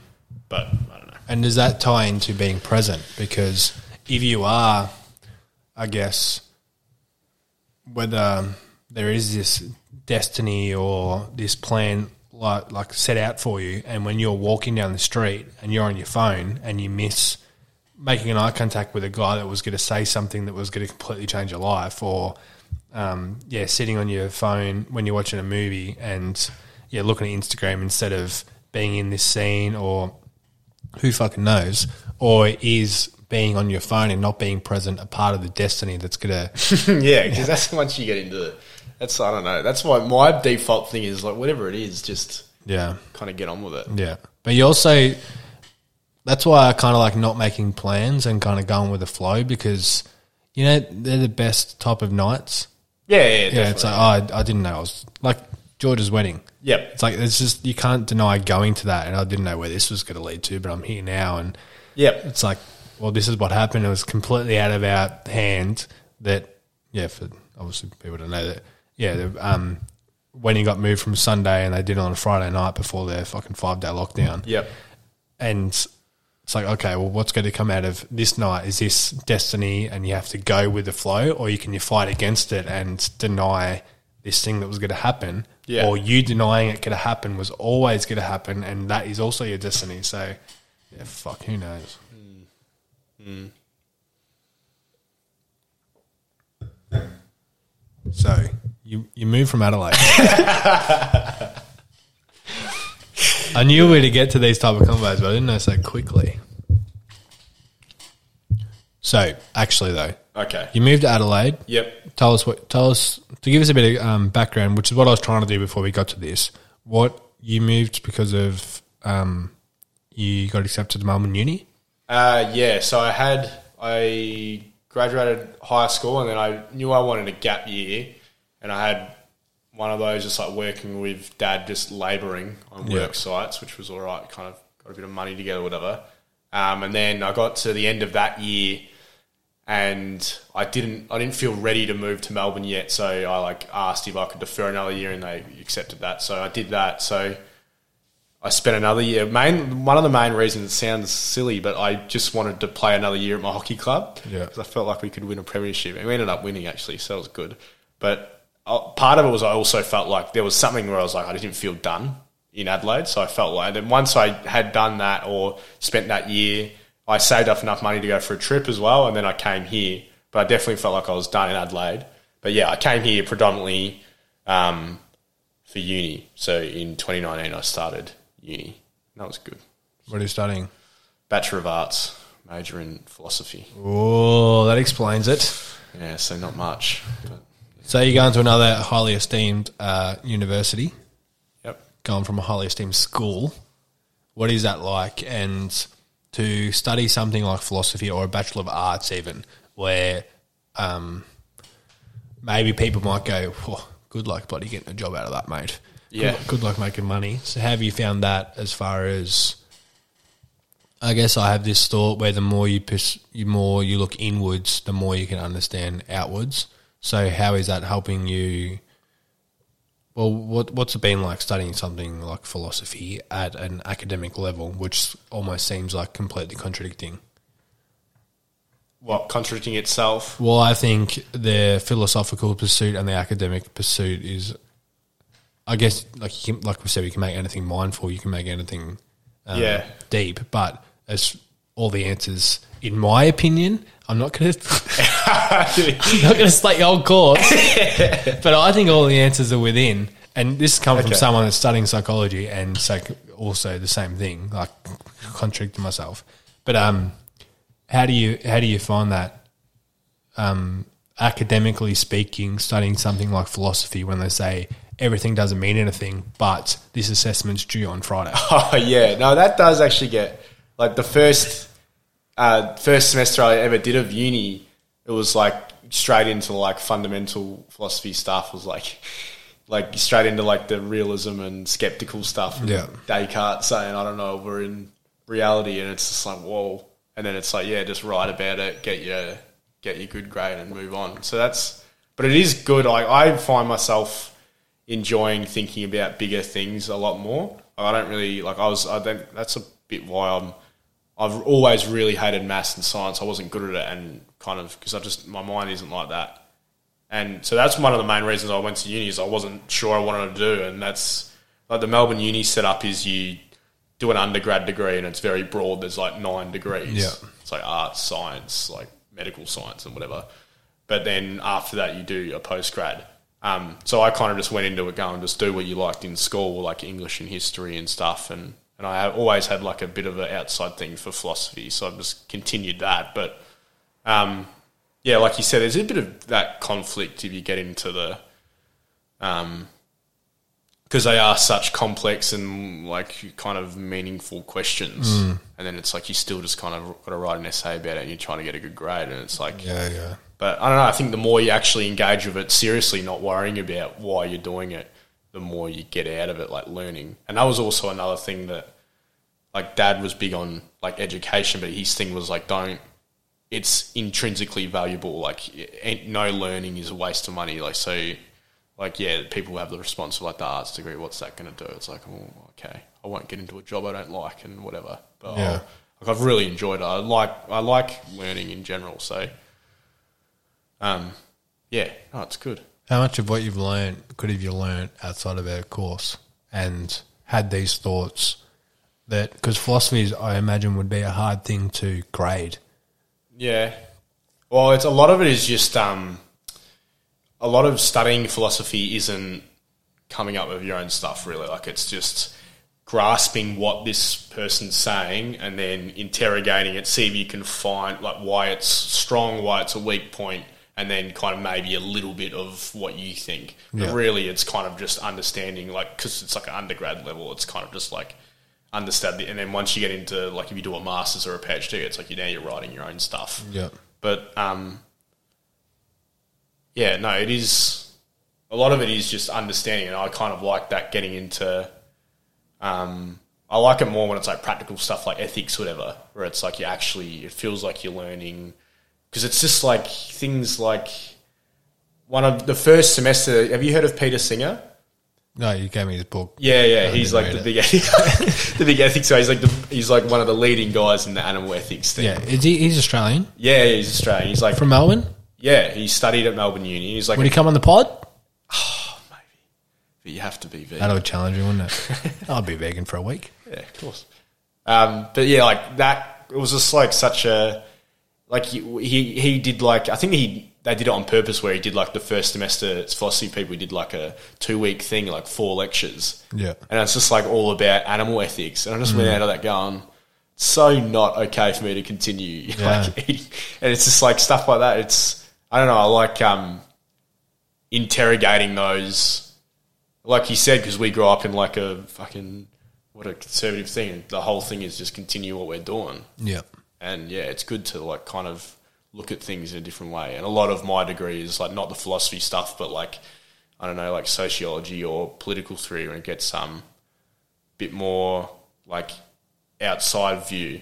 It seems very useful to look at like everything from different angles and mm. learn that. And like like you said, you can learn a lot of that stuff from just reading whatever philosophers or like you know, like people doing cultural commentary or whatever. But there's just like going for a walk. yeah, yeah. But there's a lot of structure to the uni that's been like you actually if you if I learn if I'm if we're reading about someone in a philosophy like I you really understand it like Yeah. because it's hard to just read someone and just pick it up and kind of otherwise then you just got an idea of what they're saying and not Yeah, actually but are you understanding the graders' understanding, or you understanding the philosopher's understanding? um, And are you just doing a good job at structuring an essay or assignment yeah rather than actually living the philosophy or do you Well, know what that- I mean? yeah. it's such a Yeah, yeah. it's such a um, it's like two worlds colliding almost. Yeah, yeah. Because like I said, like that, I came out of those lectures with the animal thing, mm. and then I was just like, I'm not going to not eat meat. Yeah, so to because I that's something I think about, and it's definitely like this year I'm not eating beef, Mm. and I don't tell anyone other than all of my listeners. Right? every episode. And then even um like for example, a week and a half ago, I was at yeah my mate Jai's house, and they served up pasta, and I thought it was beef, and I didn't say anything. I'm just like, well, I'm not going to be that guy to be like, oh no, like Yeah, yeah, I'm not okay. going to eat this. So I'm still at that point where I'm like, I don't want to be that guy, which end up being pork. So it's still the legend lives on. but um, yeah, as far as I'm actually now thinking, like, well, do I do I need to do I need to eat this? Can I get like my life hasn't changed since I haven't since I haven't eaten beef. So some of the things that he said, like what stuck with you and, and Yeah, well, like a, with with the original question of um, am I just doing it and writing the essays and getting the yeah, yeah, grades? yeah, sorry.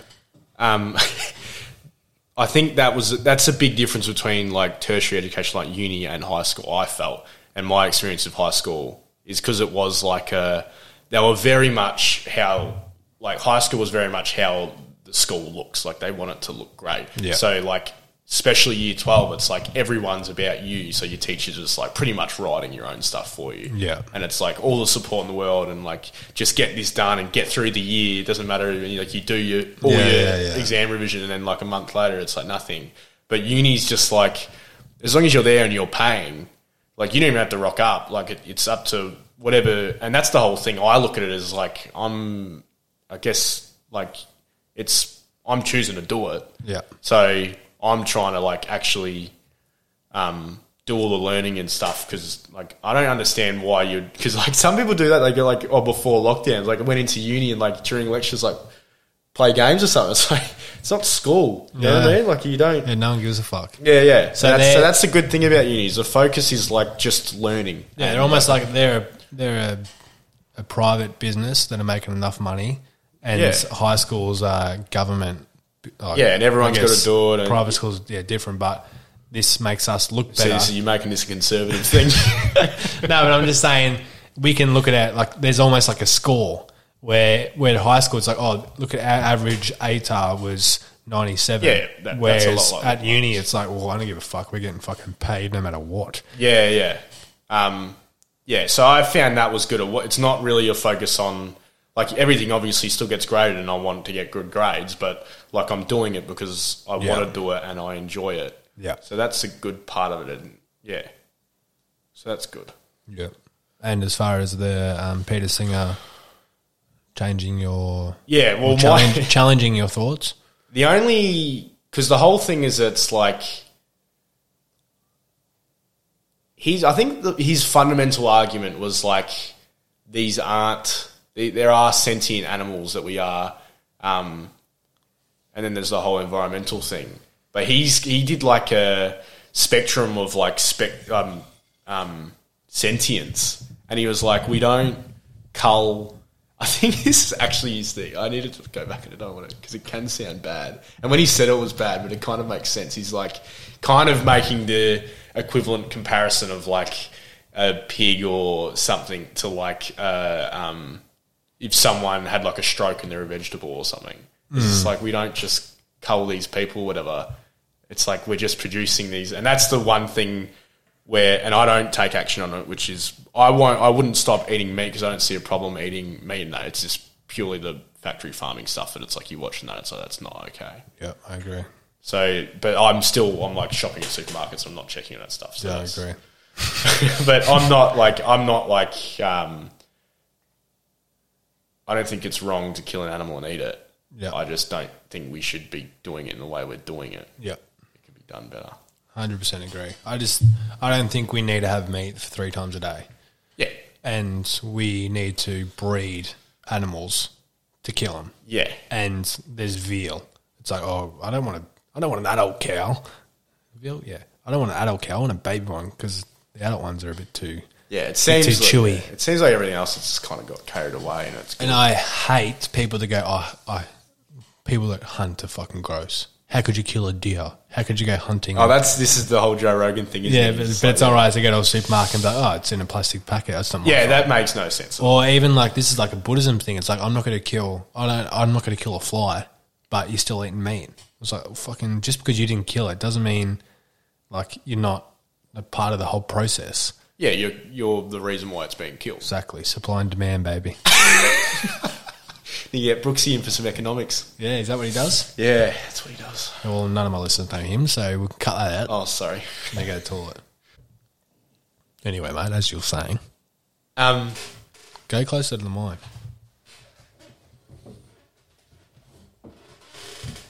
I was just saying, like with the, I don't know. It's obviously best just to have a chat and not think about it too much.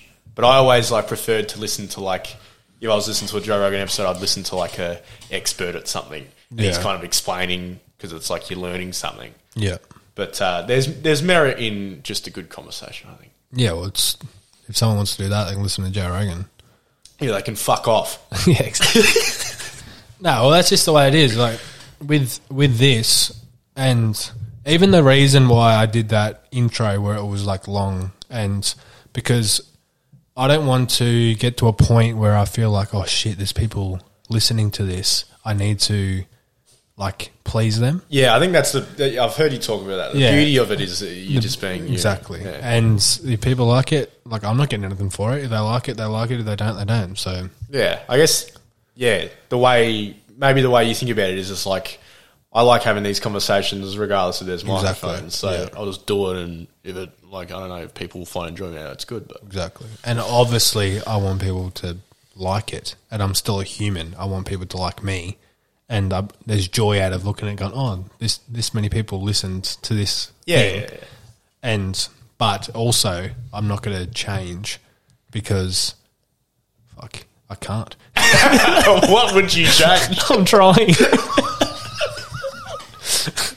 yeah, I know. I fucking just, hate myself. Yeah, I'm just like talking. I'm like I don't really actually know what I'm talking. I'm Oh, not yeah, no, far enough to know what I'm talking about, Yeah, and I don't even think it's interesting. You're definitely not coming back on, that's for sure. Yeah. Nah, I'm joking, bro. You're bloody great. Nah, it's better. I'm better if they were here instead of listening on their phone. I'm better in person. I'm very physical. Bit weird. No, the way I talk. Ah, yeah, he talks with his hands. No, I don't He's know why I Italian. See, now you got me overthinking. Just quote Sam Harris again. That seemed to get you out of trouble a few times. yeah, I know. I actually I am off him lately. Though I haven't, but he just keeps coming back. The thing with Sam Harris is he's just too. He just cares way too much about atheism. Yeah, He gives a fuck. I think the yeah. thing with people like that that preach the whole fucking yeah religion shit is they invite the worst, like the same as Ricky Gervais. They invite the worst type of people on their Twitters and stuff.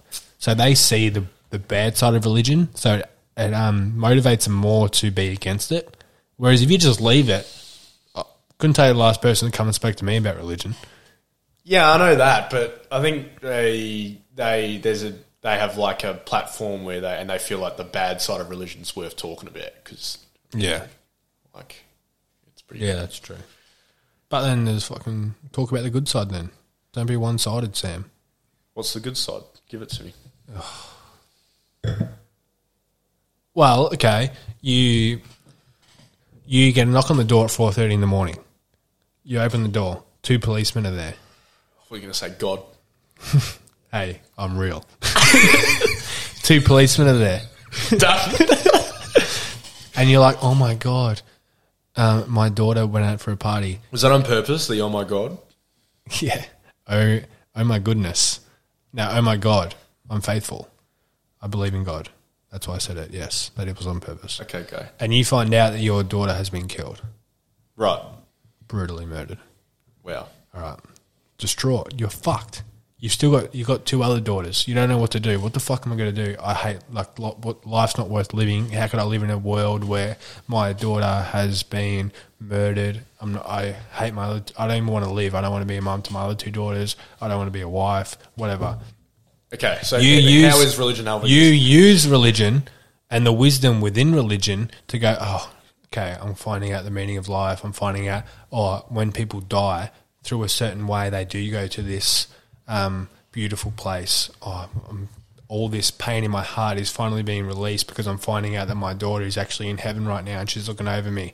And now I can be a better person and use all this wisdom to work through the pain, work through the trauma. Now I'm a better mum. Now I commit myself. Now every morning I wake up and I pray and I pray to my past daughter and I know she's listening to me and then I can wake up and cook breakfast for my other two daughters. And now someone's going to knock on the door and go, hey, you know how you, you work through all that stuff about your daughter dying? Oh, um, actually, God's not real and that's fake. What do you do then? Well, I don't know if you need. I don't know if you need religion. What you going to do then? that. If you got that much pain, that much, like you've got to completely surrender. Nothing makes sense anymore. But someone's telling you this. This makes sense. This is what people have been worshipping for two thousand years. There's a God. Yeah, but There's there's that's just the way things are. So people turn to it. But you can. I think there's productive ways to work through trauma without religion. No, mate. no, mate. Try. Therapy, no good. I just think it's it's not as black and white as everyone thinks, and you only hear from the people who are are trying to preach, and the people that are just Yeah, going I know. about it, using the religion the right way. There's so much beautiful wisdom, art, literature within religion. That if you throw it all out, you're just you're, you're silly. It's Yeah, I think. all it is. Sorry. Go. All it is is someone that's really smart, has worked out human nature, and has wrote ways to understand that. And the same as any philosopher, same as Freud, same as fucking Nietzsche, anyone, have understood that and put it in ways where, okay, now you can do this, and this is going to help you be a better person and be your truer self. Yeah, and when then- people take that too serious, that's when it gets a problem. Yeah, when people become.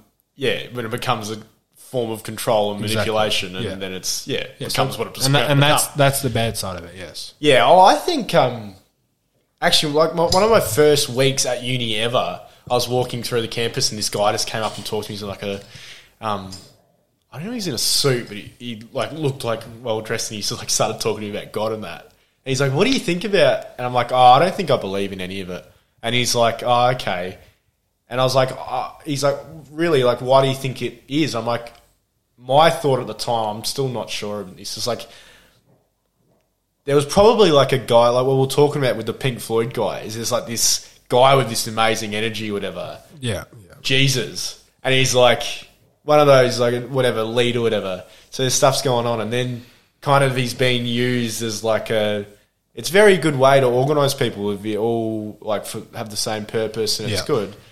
Um, I think it seems like a, a very yeah like a political tool to like organise people, but For sure. but um, yeah, I, I just don't think it's. Uh, so, what do you, are you? What you believe in God? Well, I definitely believe in a God. A God. And I think that maybe just be like a universal consciousness that may just be as simple as positive energy and negative energy. Okay. So it can be as basic as that. So there's a universal a universal energy that if you if you're being um, a universal consciousness that just works off positive and negative energy, if you're kind of moving towards this positive energy, you're going to get rewarded and you breed positive energy, and it's simple as that.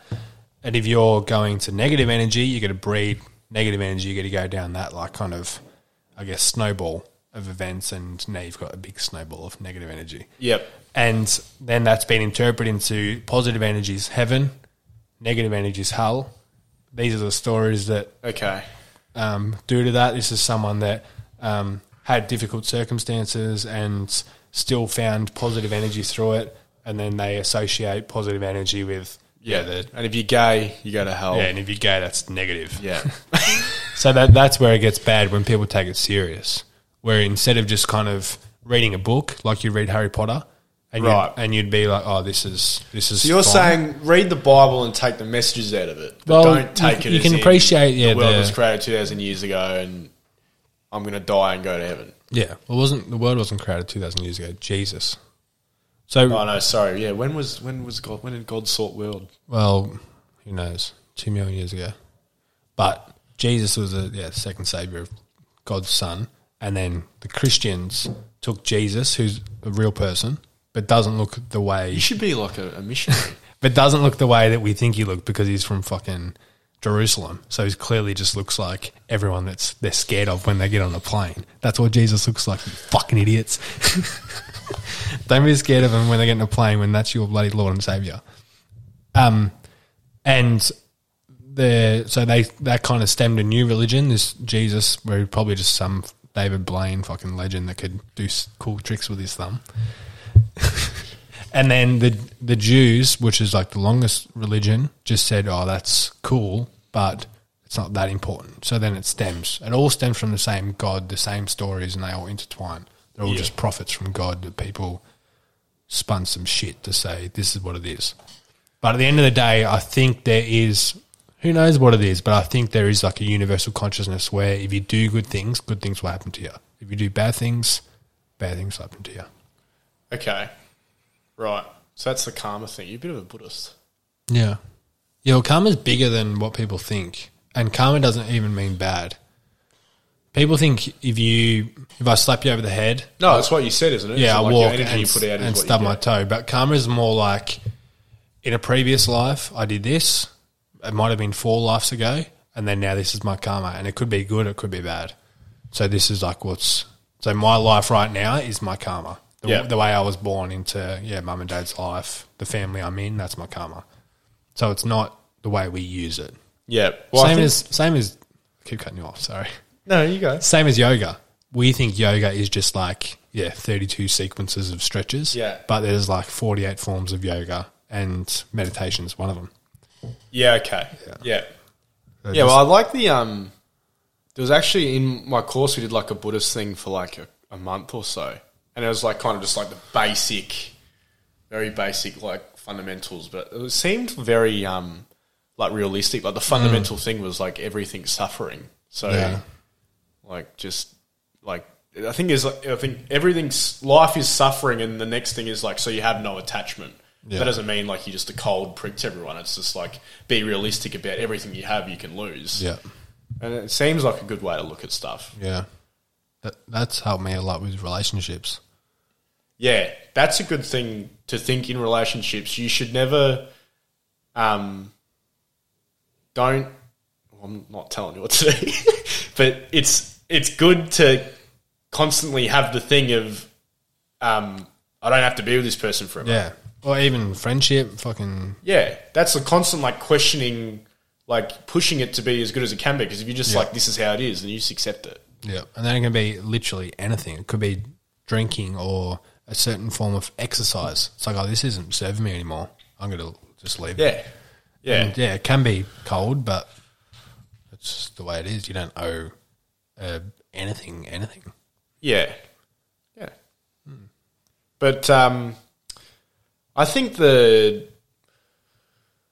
I don't, like we were saying, like the Ricky Gervais and Sam Harris, and like the whole. Um, it's so passionate because, like, you- like what we're saying.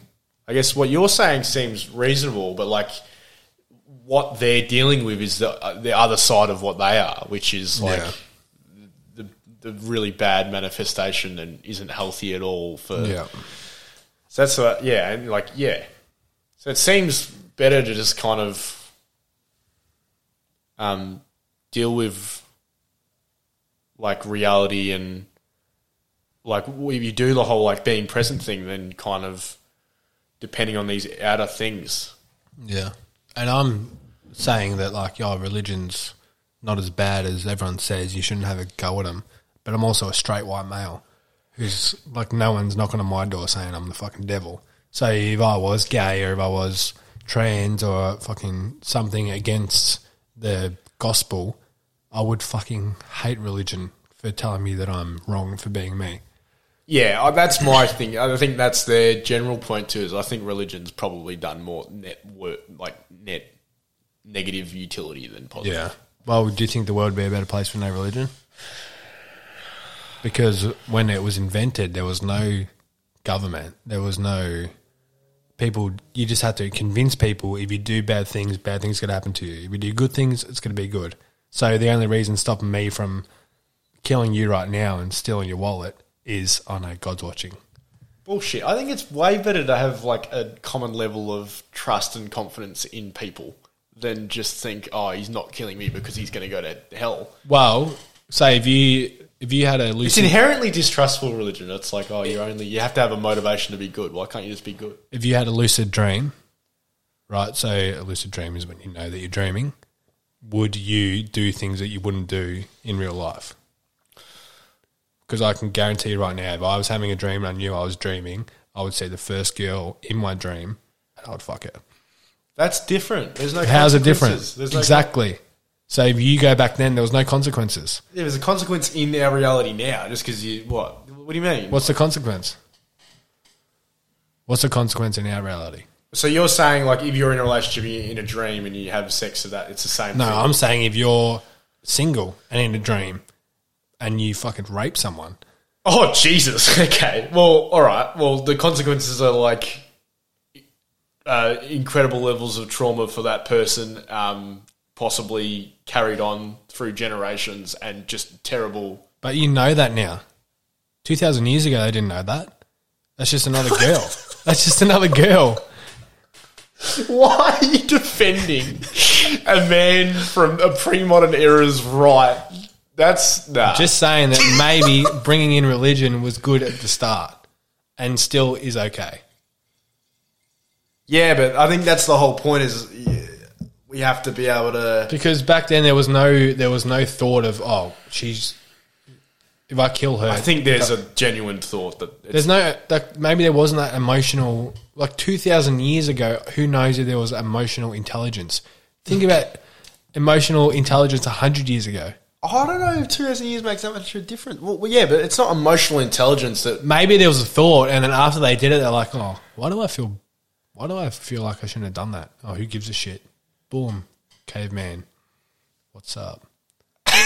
But now we know we have we're brought up knowing oh if you do bad things that's not nice she's going to be upset he's going to be upset if you kill that if you're going to kill him for his loaf of bread but maybe they didn't know that then they oh I Yeah, just, but you're saying this, but then also religions enforce these norms of if you're gay, you're not okay. Mm. Like, it's very othering. that's just like dated bullshit that But that's Like- what that's what I'm saying. That's Yeah. what people not knowing what the right. That's what you're saying. It's just dated bullshit. Then if it's Yeah, I all about. I know I don't know I'm just playing devil's advocate really believe That's what I'm my general point is that surely it's better to believe in like the common good of people to govern themselves without the threat of going to heaven or hell or stuff. Surely it's better to like construct that for ourselves for its yeah for sure but now we have it it's easier saying that now that we have it back then they didn't have any any governing no government nothing yeah, it's not even government though. It's not Yeah, but like if you if you do a bad thing, people are going to know about it. right. Whereas back then, you know, you'd, Yeah, you'd walk in a religion, we just desert, slit, shame. slit his throat and steal his gold. No, no one knows about that. Okay, So that's what that's what I brought up the whole dream thing. right. But yeah, obviously, people listening don't do that. It's bad stuff. Disclaimer: Jeez. It won't hold up in court. I listen to a podcast with fucking two cunts. Yeah. Anyway, I started playing hockey um, when I was nine. Nice. So, what are your what's your stereotypical thought of someone that plays footy? Uh, fuckwit. Yeah, you pretty much, but And- worse. And why? Um, no, that's not true. I think. Oh, I think at its higher level, surely it's got a bad, toxic culture of. I think that's all athletes as well. Yeah. It's just like yeah, Yeah, I was even speaking to Jai about this the other day. Like, we like idolize like LeBron or Kevin Durant and stuff, and then Kevin Durant like tweets music lyrics, and then you see something like LeBron's Instagram captions. Yeah. and you're like, fuck, maybe they're just fucking losers. yeah, yeah. I don't know. I think. Yeah, well, what do you think? You know when there's something comes out where like, oh, this but this bloke's earning forty five million a year, or every ten seconds Ronaldo makes three million, and there's always a comment saying we should be paying doctors that, or we should be paying brain surgeons this money. What do you think about that? Um, well, I guess that's the whole. We get into. It's just like it's the supply. It's what they're worth. But uh, I mean, yeah, we could definitely use a reevaluation of what's important. But I mean, I think But what I actually got into the, this is a debate I had with Brooksy because his thing was like the fuck's Brooksy? Jack. his thing was like there's no value in sport. He's very much like, but he'll like, yeah. So and I was trying to, and he was kind of beating me. That argument is just like, how is it? Because there's a guy we I think we liked. Have you heard of Noam Chomsky? No. He's just like there's um. He's very critical of like the current state of democracy or whatever, um, and America in in particular. And his thing is just like there's a lot of these things, or it's like oh, like building nationalism or whatever. But it's like it's he calls it manufacturing consent, and like a big thing of that is sport. Like if we can distract these people with sport, then they won't worry about how shit our like system of governance is Yeah, and how yeah. it fucking like how shit it is for the majority of people. So I think to a certain extent, in that sense, sport is absolutely meaningless. But in the sense that I've spent 14 years and not once not loved every second I've done this sport like that I do. It's like oh, oh it's good for me because whatever. But yeah, I mean, there's always a bigger fish. Yeah, but I think playing sport and participating in the sport and being part of community and health is different to a 35 year old supporting Richmond or Collingwood or one of those people where all they're thinking about during the week is Yeah, Collingwood versus Richmond, and then now they're happy for four days because Richmond won. And but then you think about this, yeah, I guess the meaningless. Um, if it's making two hundred thousand people happy, or when you go even bigger to the Lakers or fucking Liverpool, it's making like millions of people happy that they won that day. Is that better than someone fucking saving one life? That it's going to change the whole week. So, as on a bigger scale of humanity, as ridiculous as it is, it's it's it is reality sport is better than medicine. that Chapter four. it could it could be making people's lives better through LeBron James being fucking good at basketball compared to someone saving someone's life. Um, And if it's not, then they should start putting big um, arenas around surgery and people celebrating like, yes, you didn't nick that artery. Um, yeah, I mean, actually, like, I think I've kind of come around on like what I'm saying that debate. I think it is kind of it can it seems to be a bit of a distracting force if we're looking at it as a social thing. Yeah. Um, because like you said, there's way more people that care about whether Richmond won on Saturday than Yeah. you've like whatever's injustices going on. Um, but there's I don't know. There's a certain level of um, I mean, not not all um, feeling like you're a group or like that kind of like the bad extent of it is that tribalism thing. Yeah. But there's some if we can do a productive thing of feeling as part of something, then that's a good thing. But those in need don't have the ability to have that privilege. The ones that are under a bridge due to, like, um, yeah, I guess government rules or society's, I guess, dark side. The ones that are, yeah, only worried about fuck is my, um, am I going to be able to feed my kids this week? Maybe maybe we're more blessed in Australia where it doesn't happen too much, but um, yeah, the people that that we have the privilege to look after instead of thinking about how can we look after these people, we're worried about who Brisbane's playing this week. No, there's a So big that is yeah. a good distraction. So the ones that actually need the help don't have the privilege to go, oh, I'm happy because, yeah, Richmond are playing this week. But also, you look at fucking videos in like Brazil and stuff, how much joy soccer brings and sport brings to those people that are in that situation. So maybe that's not true either. Um, And even, yeah, maybe even in Australia too. Me Um, personally, I, like, I don't think I'm happier for it. But as I get older, I definitely do not care about sport as much as I used to. Yeah, yeah, yeah. I think that's a pretty natural progression thing of just Yeah. growing up, and but yeah, I think like Which is annoying. yeah, um, yeah, but like on that, yeah, I think it's if you think about it that way, like it's absolutely a distraction if you compare like because that's the thing. It's I think a lot of like um, like political things or social things that um, like we talk about like injustices. A lot of it is just out of um, like pure ignorance and like Yeah. in terms of um, ignorance as defined as just not knowing. So like stuff like so like uh, I think it was my first year uni, so like eighteen months ago, like did like a subject, a law subject, and part of it was like reading the Uluru Statement. Have you heard of that? No. Uh, it's like the voice of Parliament for Indigenous people. You probably would have seen that in the news.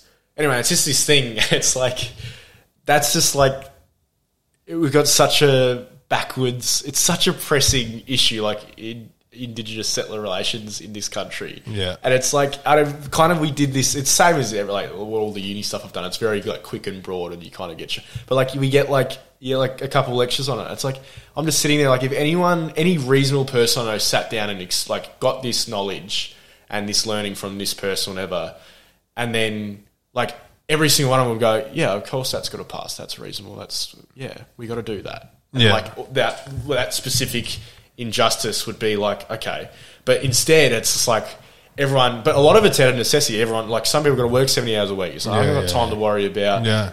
like I haven't got time to worry about these other people because I got to feed my kids, kind of thing. So that's that's part of the whole problem. Yeah. But when it gets to yeah, like w- w- would it would do more utility if eighty thousand people watched a two-hour lecture on this thing, and so we could pass a like bit of legislation that would make everything so much Yeah, more yeah, just yeah. than watching two hours of people kicking a piece of leather around. Or spending, yeah, you look at your time on your phone and you spend four hours a day on fucking Instagram and Facebook Yeah. looking at, yeah, LeBron's fucking new car or, yeah, this Instagram model's fucking fake tits. Yeah, but also in some respects, you have to be able to you have to be able to blow off steam, and also like that's my thing is with what we'll talk about. Just bring it full circle. The podcast is we'll talk about at the start is like the constantly taking the piss out of each other. Like I feel like if you can't take the piss out of yourself, like you're either like just annoying or you're miserable. Yeah. Like you have to, because it's like, because like we're saying, you think about the actual, the reality of our existence too long. It's just like you have to be able to joke about stuff. Like, and if you're depressed, you have to be able to joke about it. Yeah. because you Yeah. can't joke about it. and It's like, well, this is just it. Yeah, and there's the nothing. Yeah. Yeah. and there's no relief whatsoever. Yeah. So that's uh, that's a bit separate. But like, I, I'm definitely No, yeah, that's another thing that I that I constantly tussle with is like if I have this yeah white privilege, am I meant to use it to be frustrated and fight for people that don't, or should I enjoy this life that I have? Um, So should I constantly be like angry at the system, or should I go, okay, this is my life. I'm going to enjoy my life, and by me being a positive energy, that's going to be better than me trying to fight every single person I see because yeah, there's other people that aren't um, at a level that I am, or no, I'm how, saying how many how many causes how many causes can you fight for? Yeah, now you're getting to it. So I'm saying like there should absolutely be more focus on justice and what's right and what we're doing and but like you also you can't be constantly like this because that's like the nature of not only like we're talking about like wider existence but like especially like social issues it's just like they're so easily solved like why aren't they and it's like there's so many of them there's so many like issues and there's so much like unnecessary suffering Yeah. so if you're just constantly on that, like that's what I'm saying, you need to have a bit of a, you need to be able to joke about it occasionally or something. But there shouldn't be like your first question that you got to at the end is like you should be able to fight for whatever you think is right, but don't do that to the extent of you lose your mind. You have to be able to along the way blow off steam by either joking about it or Yeah. getting distracted for 20 minutes. Yeah, Otherwise, then because you it's just like not enough energy, you just end up. But I definitely think, um, yeah, there shouldn't be, and that's the that's what we're talking about. Coming back to the sport thing, is it how much of how much is it distracting from stuff that we can yeah. work on? Well, I guess it goes back to like the hierarchy of needs. When someone like Leonardo DiCaprio is ranting and raving about global warming, which obviously is a pressing issue, and but I'm worried about paying the mortgage this week. Yeah, So it's all good for him to be uh, all my all my boxes are ticked. Now what can I worry about? Whereas I'm thinking, fuck. And I know, yeah, it might sound ridiculous to some people. That's that's not the worst problem to have. I'm worried about fucking my mum that's got cancer or Yeah, yeah. my daughter that was yeah born with a with a disease or something like that. So it's everyone's fighting their own life, and you can't like make people feel guilty of saying, "Oh, give us, give me some of your attention, give me some of your your shit." Everyone's Yeah, but like we said, best. we're on the spectrum of uh, uh, like level of attention you can give Exactly. issues. We're on a pretty fucking comfortable level. Yeah, of, so exactly. we're more able to be condemned for not working on stuff because we're able to do it. We're like we're very lucky with where we're at. Yeah. Whereas someone that's like like a second generation immigrant or something, they're just like trying to find their feet and like, Yeah. they have to work non-stop. And it's like, well, yeah, they can't.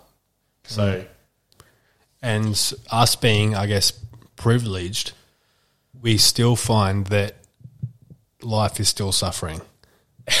so, like, no matter what level you find yourself on, like, billionaires fucking blow their brains out. Like, no matter what you do, there's there's the yeah the yin yin and yang in both.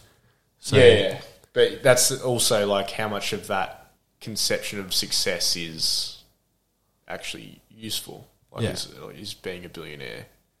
Can you not? Should you not be able to blow your brain? Like, not defending his ability to blow his brains out, but um, yeah, but that's definitely part of his perspective of like everyone has their own issues. You're never not going to have issues, but if you like us aren't But that's a good thing to realize. Okay, well, stop chasing. You're going to have these issues no matter what.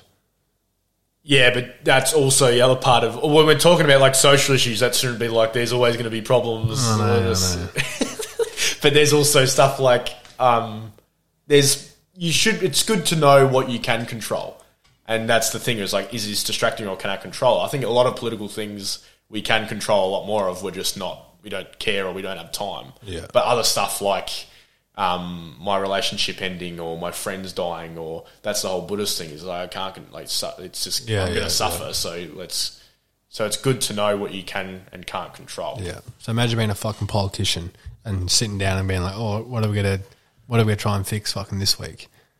Good luck. Yeah. No, it seems um I don't know if it's the nature of it which draws the people to it that are like you have to be like a narcissist and stuff and it's Yeah. not it seems more about um it doesn't seem a whole lot about like if you're a politician it doesn't seem a whole lot about your policy it just seems a lot about um whatever your um ambition is or something Yeah. It's it just like I said, you don't hate the fucking, don't hate the game, don't hate the player, hate the game, and they're all just in a big fucking game, and it's a pursuit of power, and some you just got to pick the pick the best of the the evil, I guess, because underlying like while any sane person, you put down their um, I guess the definition of a politician, and for someone to pick that up, it's like all right, you get a at best you'll earn three hundred grand a year. You're a successful lawyer, or you're a you're a very intelligent man. This for three hundred grand a year, you can be the prime minister of Australia. You got to work seventy hours a week, and no matter what you do, everyone's gonna fucking hate you. Yeah, it's a, yeah, it's tough. Yeah, um, yeah, it is tough. So like, It's- what's the what's the incentive other than power? yeah? So I'm saying like, how much of the job is it that's bringing people in that? Um, but if like all you care about is like a really important issue, then you have a very reasonable position on it. But it doesn't have like you don't have a political way to get that mm. across. Then like you just shunned out or whatever. So it seems I don't know. Maybe it is. I don't know, mate. Get the revolution happening. That's it. Everyone join the revolution. All right. Anything you got to say to lighten this fucking place up? Um, We just we've we've talked ourselves into a bloody a state of no, you can still remain optimistic. I yeah. I'm optimistic, mate. yeah, good. You got a bit pessimistic there. You gotta, Yeah. No. I just I just I just sometimes I just get I just get freaked out about how many people that are worse off than me, and I constantly every day go, oh shit, I'm I'm I'm worried about becoming a writer or. I just feel like there's just like there's such a bigger picture that I constantly just like ignore, and when I talk about it, I'm just get I just get I don't know. It's honestly um, sometimes overwhelming. you feel guilty. Not guilty, just just like I could be doing more, and those hours wasted on the like sitting on the couch watching YouTube. It's like oh, I should be doing this, or like I could be helping someone, or yeah, there's poor people living under a bridge right now that have a, a two year old kid next to them, and I'm sitting here worried and angry at myself because I watched too much YouTube. something. Yeah. Yeah. stuff like that. But like, fuck, what do you do? Nah, well, I think that's the level of. I think what do you do? You can you can do stuff like I'm yeah I'm being hypocritical there because I don't I'm the same as everyone else. I don't do enough, but you can do stuff, but don't feel don't do the thing where it's like oh I shouldn't be depressed of like I've got my own house and Yeah, yeah, exactly. like y your emotions have validity because you're feeling them, and everyone has their own problems. But you shouldn't ignore the fact that, uh, like, whatever. Yeah, I guess that's the if you're crying out for like a mobilizing of people, you'd say like, um, don't ignore that impulse to think, oh, people are worse off than me because yeah, it's fair enough they are worse off yeah, but you shouldn't feel like I can't ever feel sad or in any way upset because then it's just like, well, that's ridiculous. yeah, true. And emotions across the board are the same. So whether you're sad about fucking dropping your ice cream or sad because you can't feed your child, Because you dropped your ice cream. then that's fine. They're both the same. Nah. But yeah, no, there- there's a big fucking wide world out there, and we're not going to solve any problems. Uh, oh, we might, but yeah, it, it is. It's just difficult, and life is so like there's just so many levels, and it's not black and white. There's like a fucking fif- Fifty Shades of Grey. Shout out, good movie. That's that's where I like the um, like going to uni and learning stuff. 'cause I feel like that's part of the Yeah, but then that, that goes back to what I was saying about. Um, what do you think that makes the problem worse? You're learning more and you're learning. no. no. I think about um, yeah, this awakening or making more decisions conscious and learning more. It can also be like frightening and, and difficult to be like, oh shit, this is this but that's is good. I think. Yeah, yeah, true. I think that's what, what we were talking about. Is it's, I think it's good to be like, hang on, this isn't right. Yeah, And yeah, I feel like part of the, like I said, a lot of the issues is just like people are, um, well, everyone, you just like, you don't know about it. Mm. And, or whether that's through choice or whatever, or you don't have the time or, and then uh, that's why I like the learning, like learning things and gaining knowledge. It seems like half, half the duty towards doing the right thing is Yeah. knowing what's going on and trying Yeah. to understand how the world works as best you can. And then, and then you're actually informed to make like good moral decisions. yeah, Because if you don't know, I think that's a lot of when people are getting when it seems like people are being disappointing. It's just like it is like the ignorance in terms of they just don't know. yeah. So But also, people are so worried about their own yeah, their own stuff. And myself, like, yeah, like I said, financial strain and worrying about, like, oh, when's the next, yeah, mortgage repayment or, like, how am I going to, um, can't go to the physio because I can't afford, I can't afford the $80 for that fucking session. And that seems, oh, poor me. But then when you look at the bigger picture, it's like, oh, that's, that's your biggest issue. You Yeah, can't- yeah. You can't go to the physio.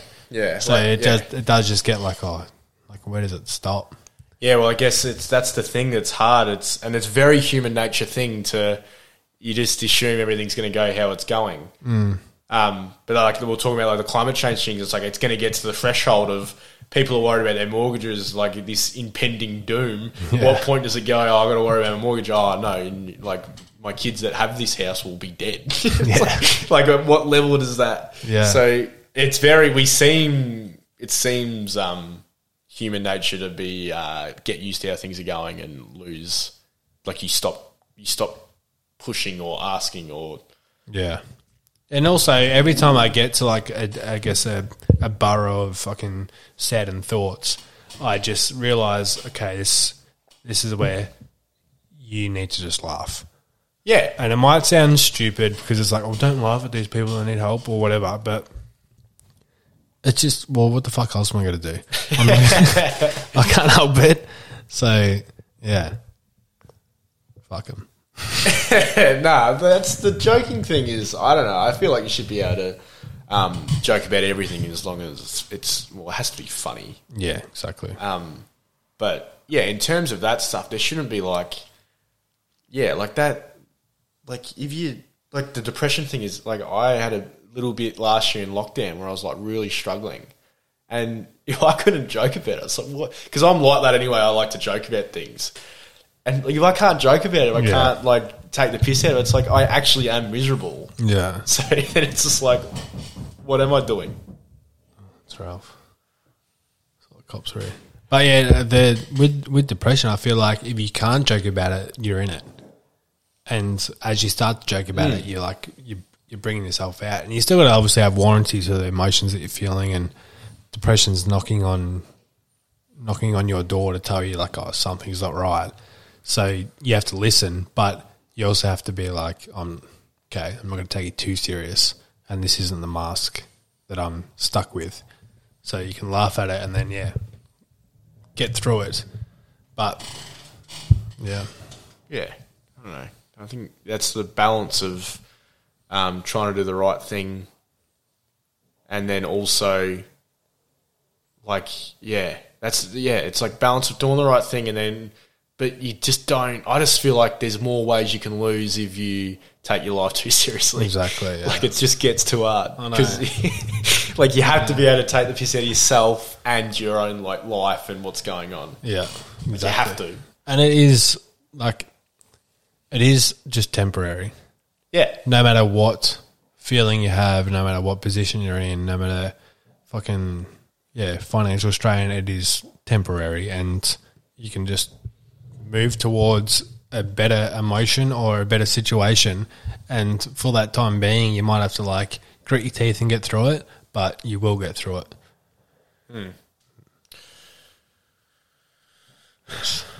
I need to grit my teeth right now. this conversation's shit.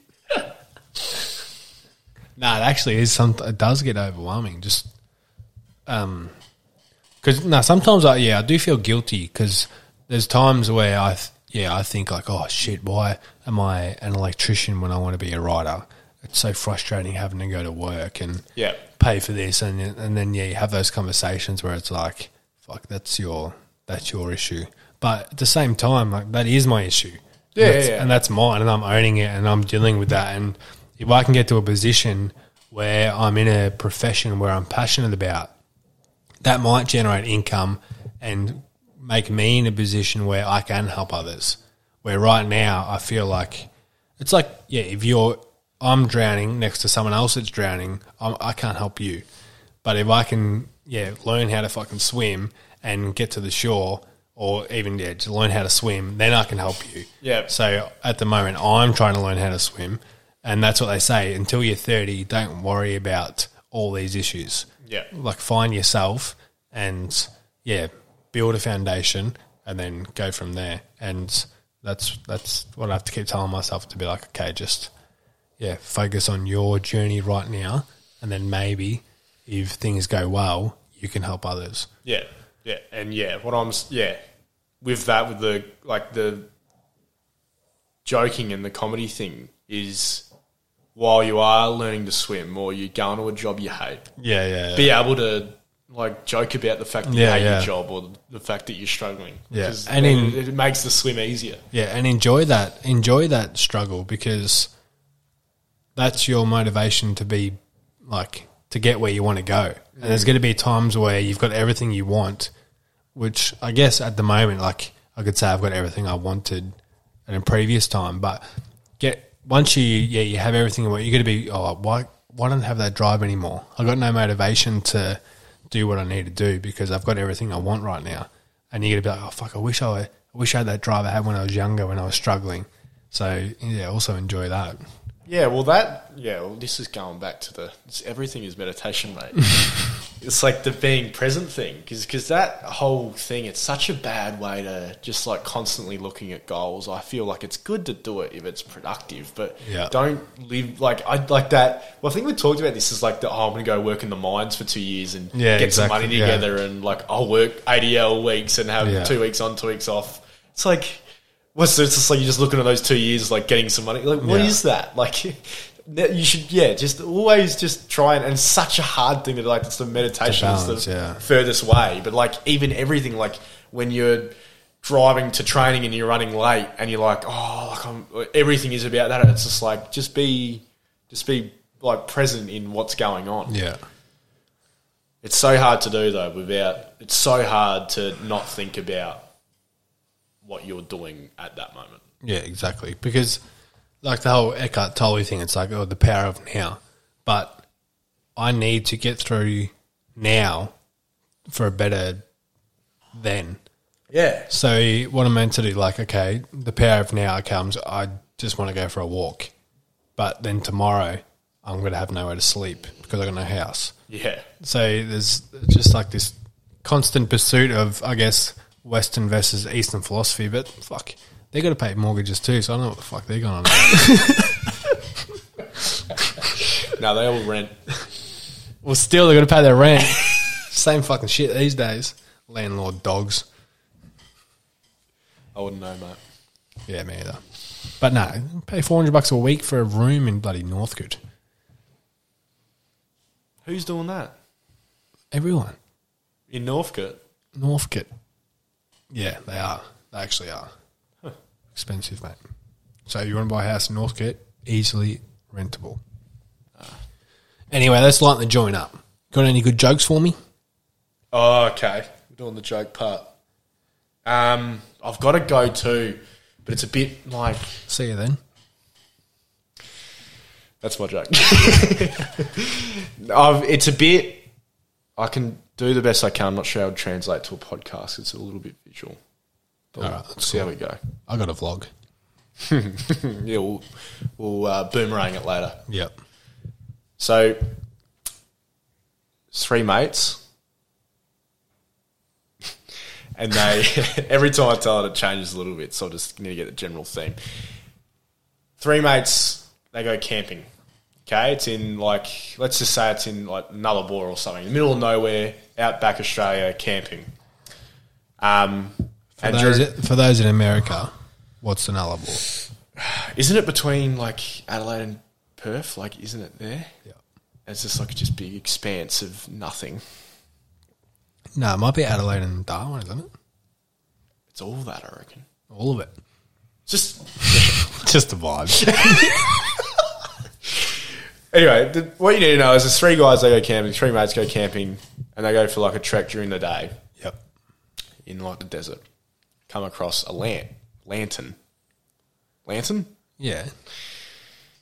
They rub it. Obviously, Jenny comes out. Jenny's like, "Boys, how you going? It's not three wishes each; it's one wish each. You know the drill. Give us your wishes." First guy goes, "Right, I want a house in every country in the world, so I can always travel. I've got a nice house everywhere. It'll be sick. It's gonna be great." That's good. That's He's like, "I can make that happen. No worries." Off he goes.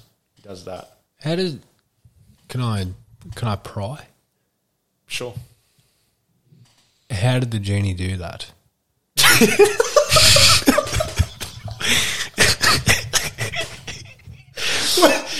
He's a supernatural entity. What do you mean he's magic? Well, but did he have to go through real estate? did it because it was the house for sale, or is the person that owned it? Did he build a new house, or did the per, the house that he bought was that for sale? They were either on the market or if not, he bought, he built them. Okay, that's good. In But the if he built them, would they be rural? No, because he's magic. If there's someone living in a house that the guy wants, he can just make them move without them knowing. Ooh, All right. it's a bit scary. So he's off. He's got his house. He's gone. That's his wish. Second guy is he's like, "What do you want? What do you want me to do for you?" And he says, "I want to be like irresistibly attracted, attract, attractive to Yeah. women. So like, I just every girl in the world, I got pick them a bunch. That's what I want. That's it's a bit shallow, but that's his desire, so it's Hey, fine. no no judgment here, mate. So Jenny's like, I can do that, mate. Done. So he's off. He You saying. Genie or Jenny? Genie. Genie. Is it not Genie? Genie. Genie. Yeah. Like You're saying Jenny. Like Jeanie Buss, Jeanie Buss. the yeah. owner of the Lakers. Hot. Okay, yeah, the second guy could have. Fuck to him. Good, nice. Third guy, Jenny's like, all right, so they've got those two wishes. You got one more. What would you like? And he's like, you know, like those car dealerships, they have those wacky waving arm things. And the genie's like, yeah, what's that got to do with it? He's like, I just want arms like that. And the genie's like, okay. Click. Guy disappears back home. Whatever. He's done. Year later, the three guys decide to go to the same camping spot. Okay, so they meet up again. Say, "Oh, let's go walk out and, and see if we can find that lantern again." See a bit of a laugh. So they go walk out to the lantern. Um, they rub it. Jenny comes out. He's like, "Boys, how you going? Can't give you another wish. You've already got your wish. So, how's it all going?" You got a question? Yeah, I did, but it's not good. Jenny turns the first guy. He's like, "How's it going, mate? How are the houses? Are you enjoying? Is it everything you wanted?" And the guy's like, "Yeah, it's awesome. Like, I got house everywhere. I've been traveling this whole time. I've seen everything. Like, it's so amazing to do." Yeah, that. but he's also got to pay for tr- the travel, flights and stuff. All right. Anyway, he turns to the second guy. He's like, "Mate, how's it going?" He's like, oh, "It's awesome. I've had like that much sex. Like, every girl, they're so beautiful. It's Is he only attractive to women? Whatever his orientation is. Oh. He's just the man." Nice. So he's like, yeah, it's great. I'm having a good time. And then he gets to the third guy, the genie's like, how are you going, mate? How's your wish going? And his arms just flying in the air above. He says, this is fucking shit.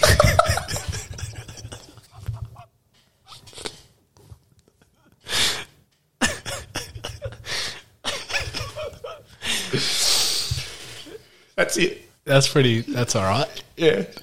I like it because it goes, it's the whole joke is it's just, I'm wasting your time.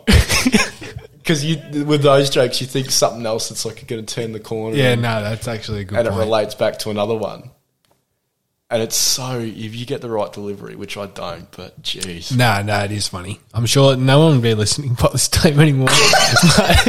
if they are, they would have fucking pissed themselves. Oh, mate, that two and a half hours is worth There's a crash on the ring road. Someone listened to the joke. All right, well, may as well fuck off and get something to eat, eh? Oh, you're not going to tell one? I haven't got one. You didn't, you didn't get a joke. No. No, you haven't listened for like 10 weeks. I haven't, 10 episodes. You haven't told jokes. No, we stopped doing that. We. You stopped caring. I just stopped thinking of ones that were funny. Fine. Oh, I do have, uh, every joke I've got is completely politically incorrect. That's fine. All Mi- right. Mine was pointless. Yours can be inappropriate, and then we can we can leave. No, I can't say it.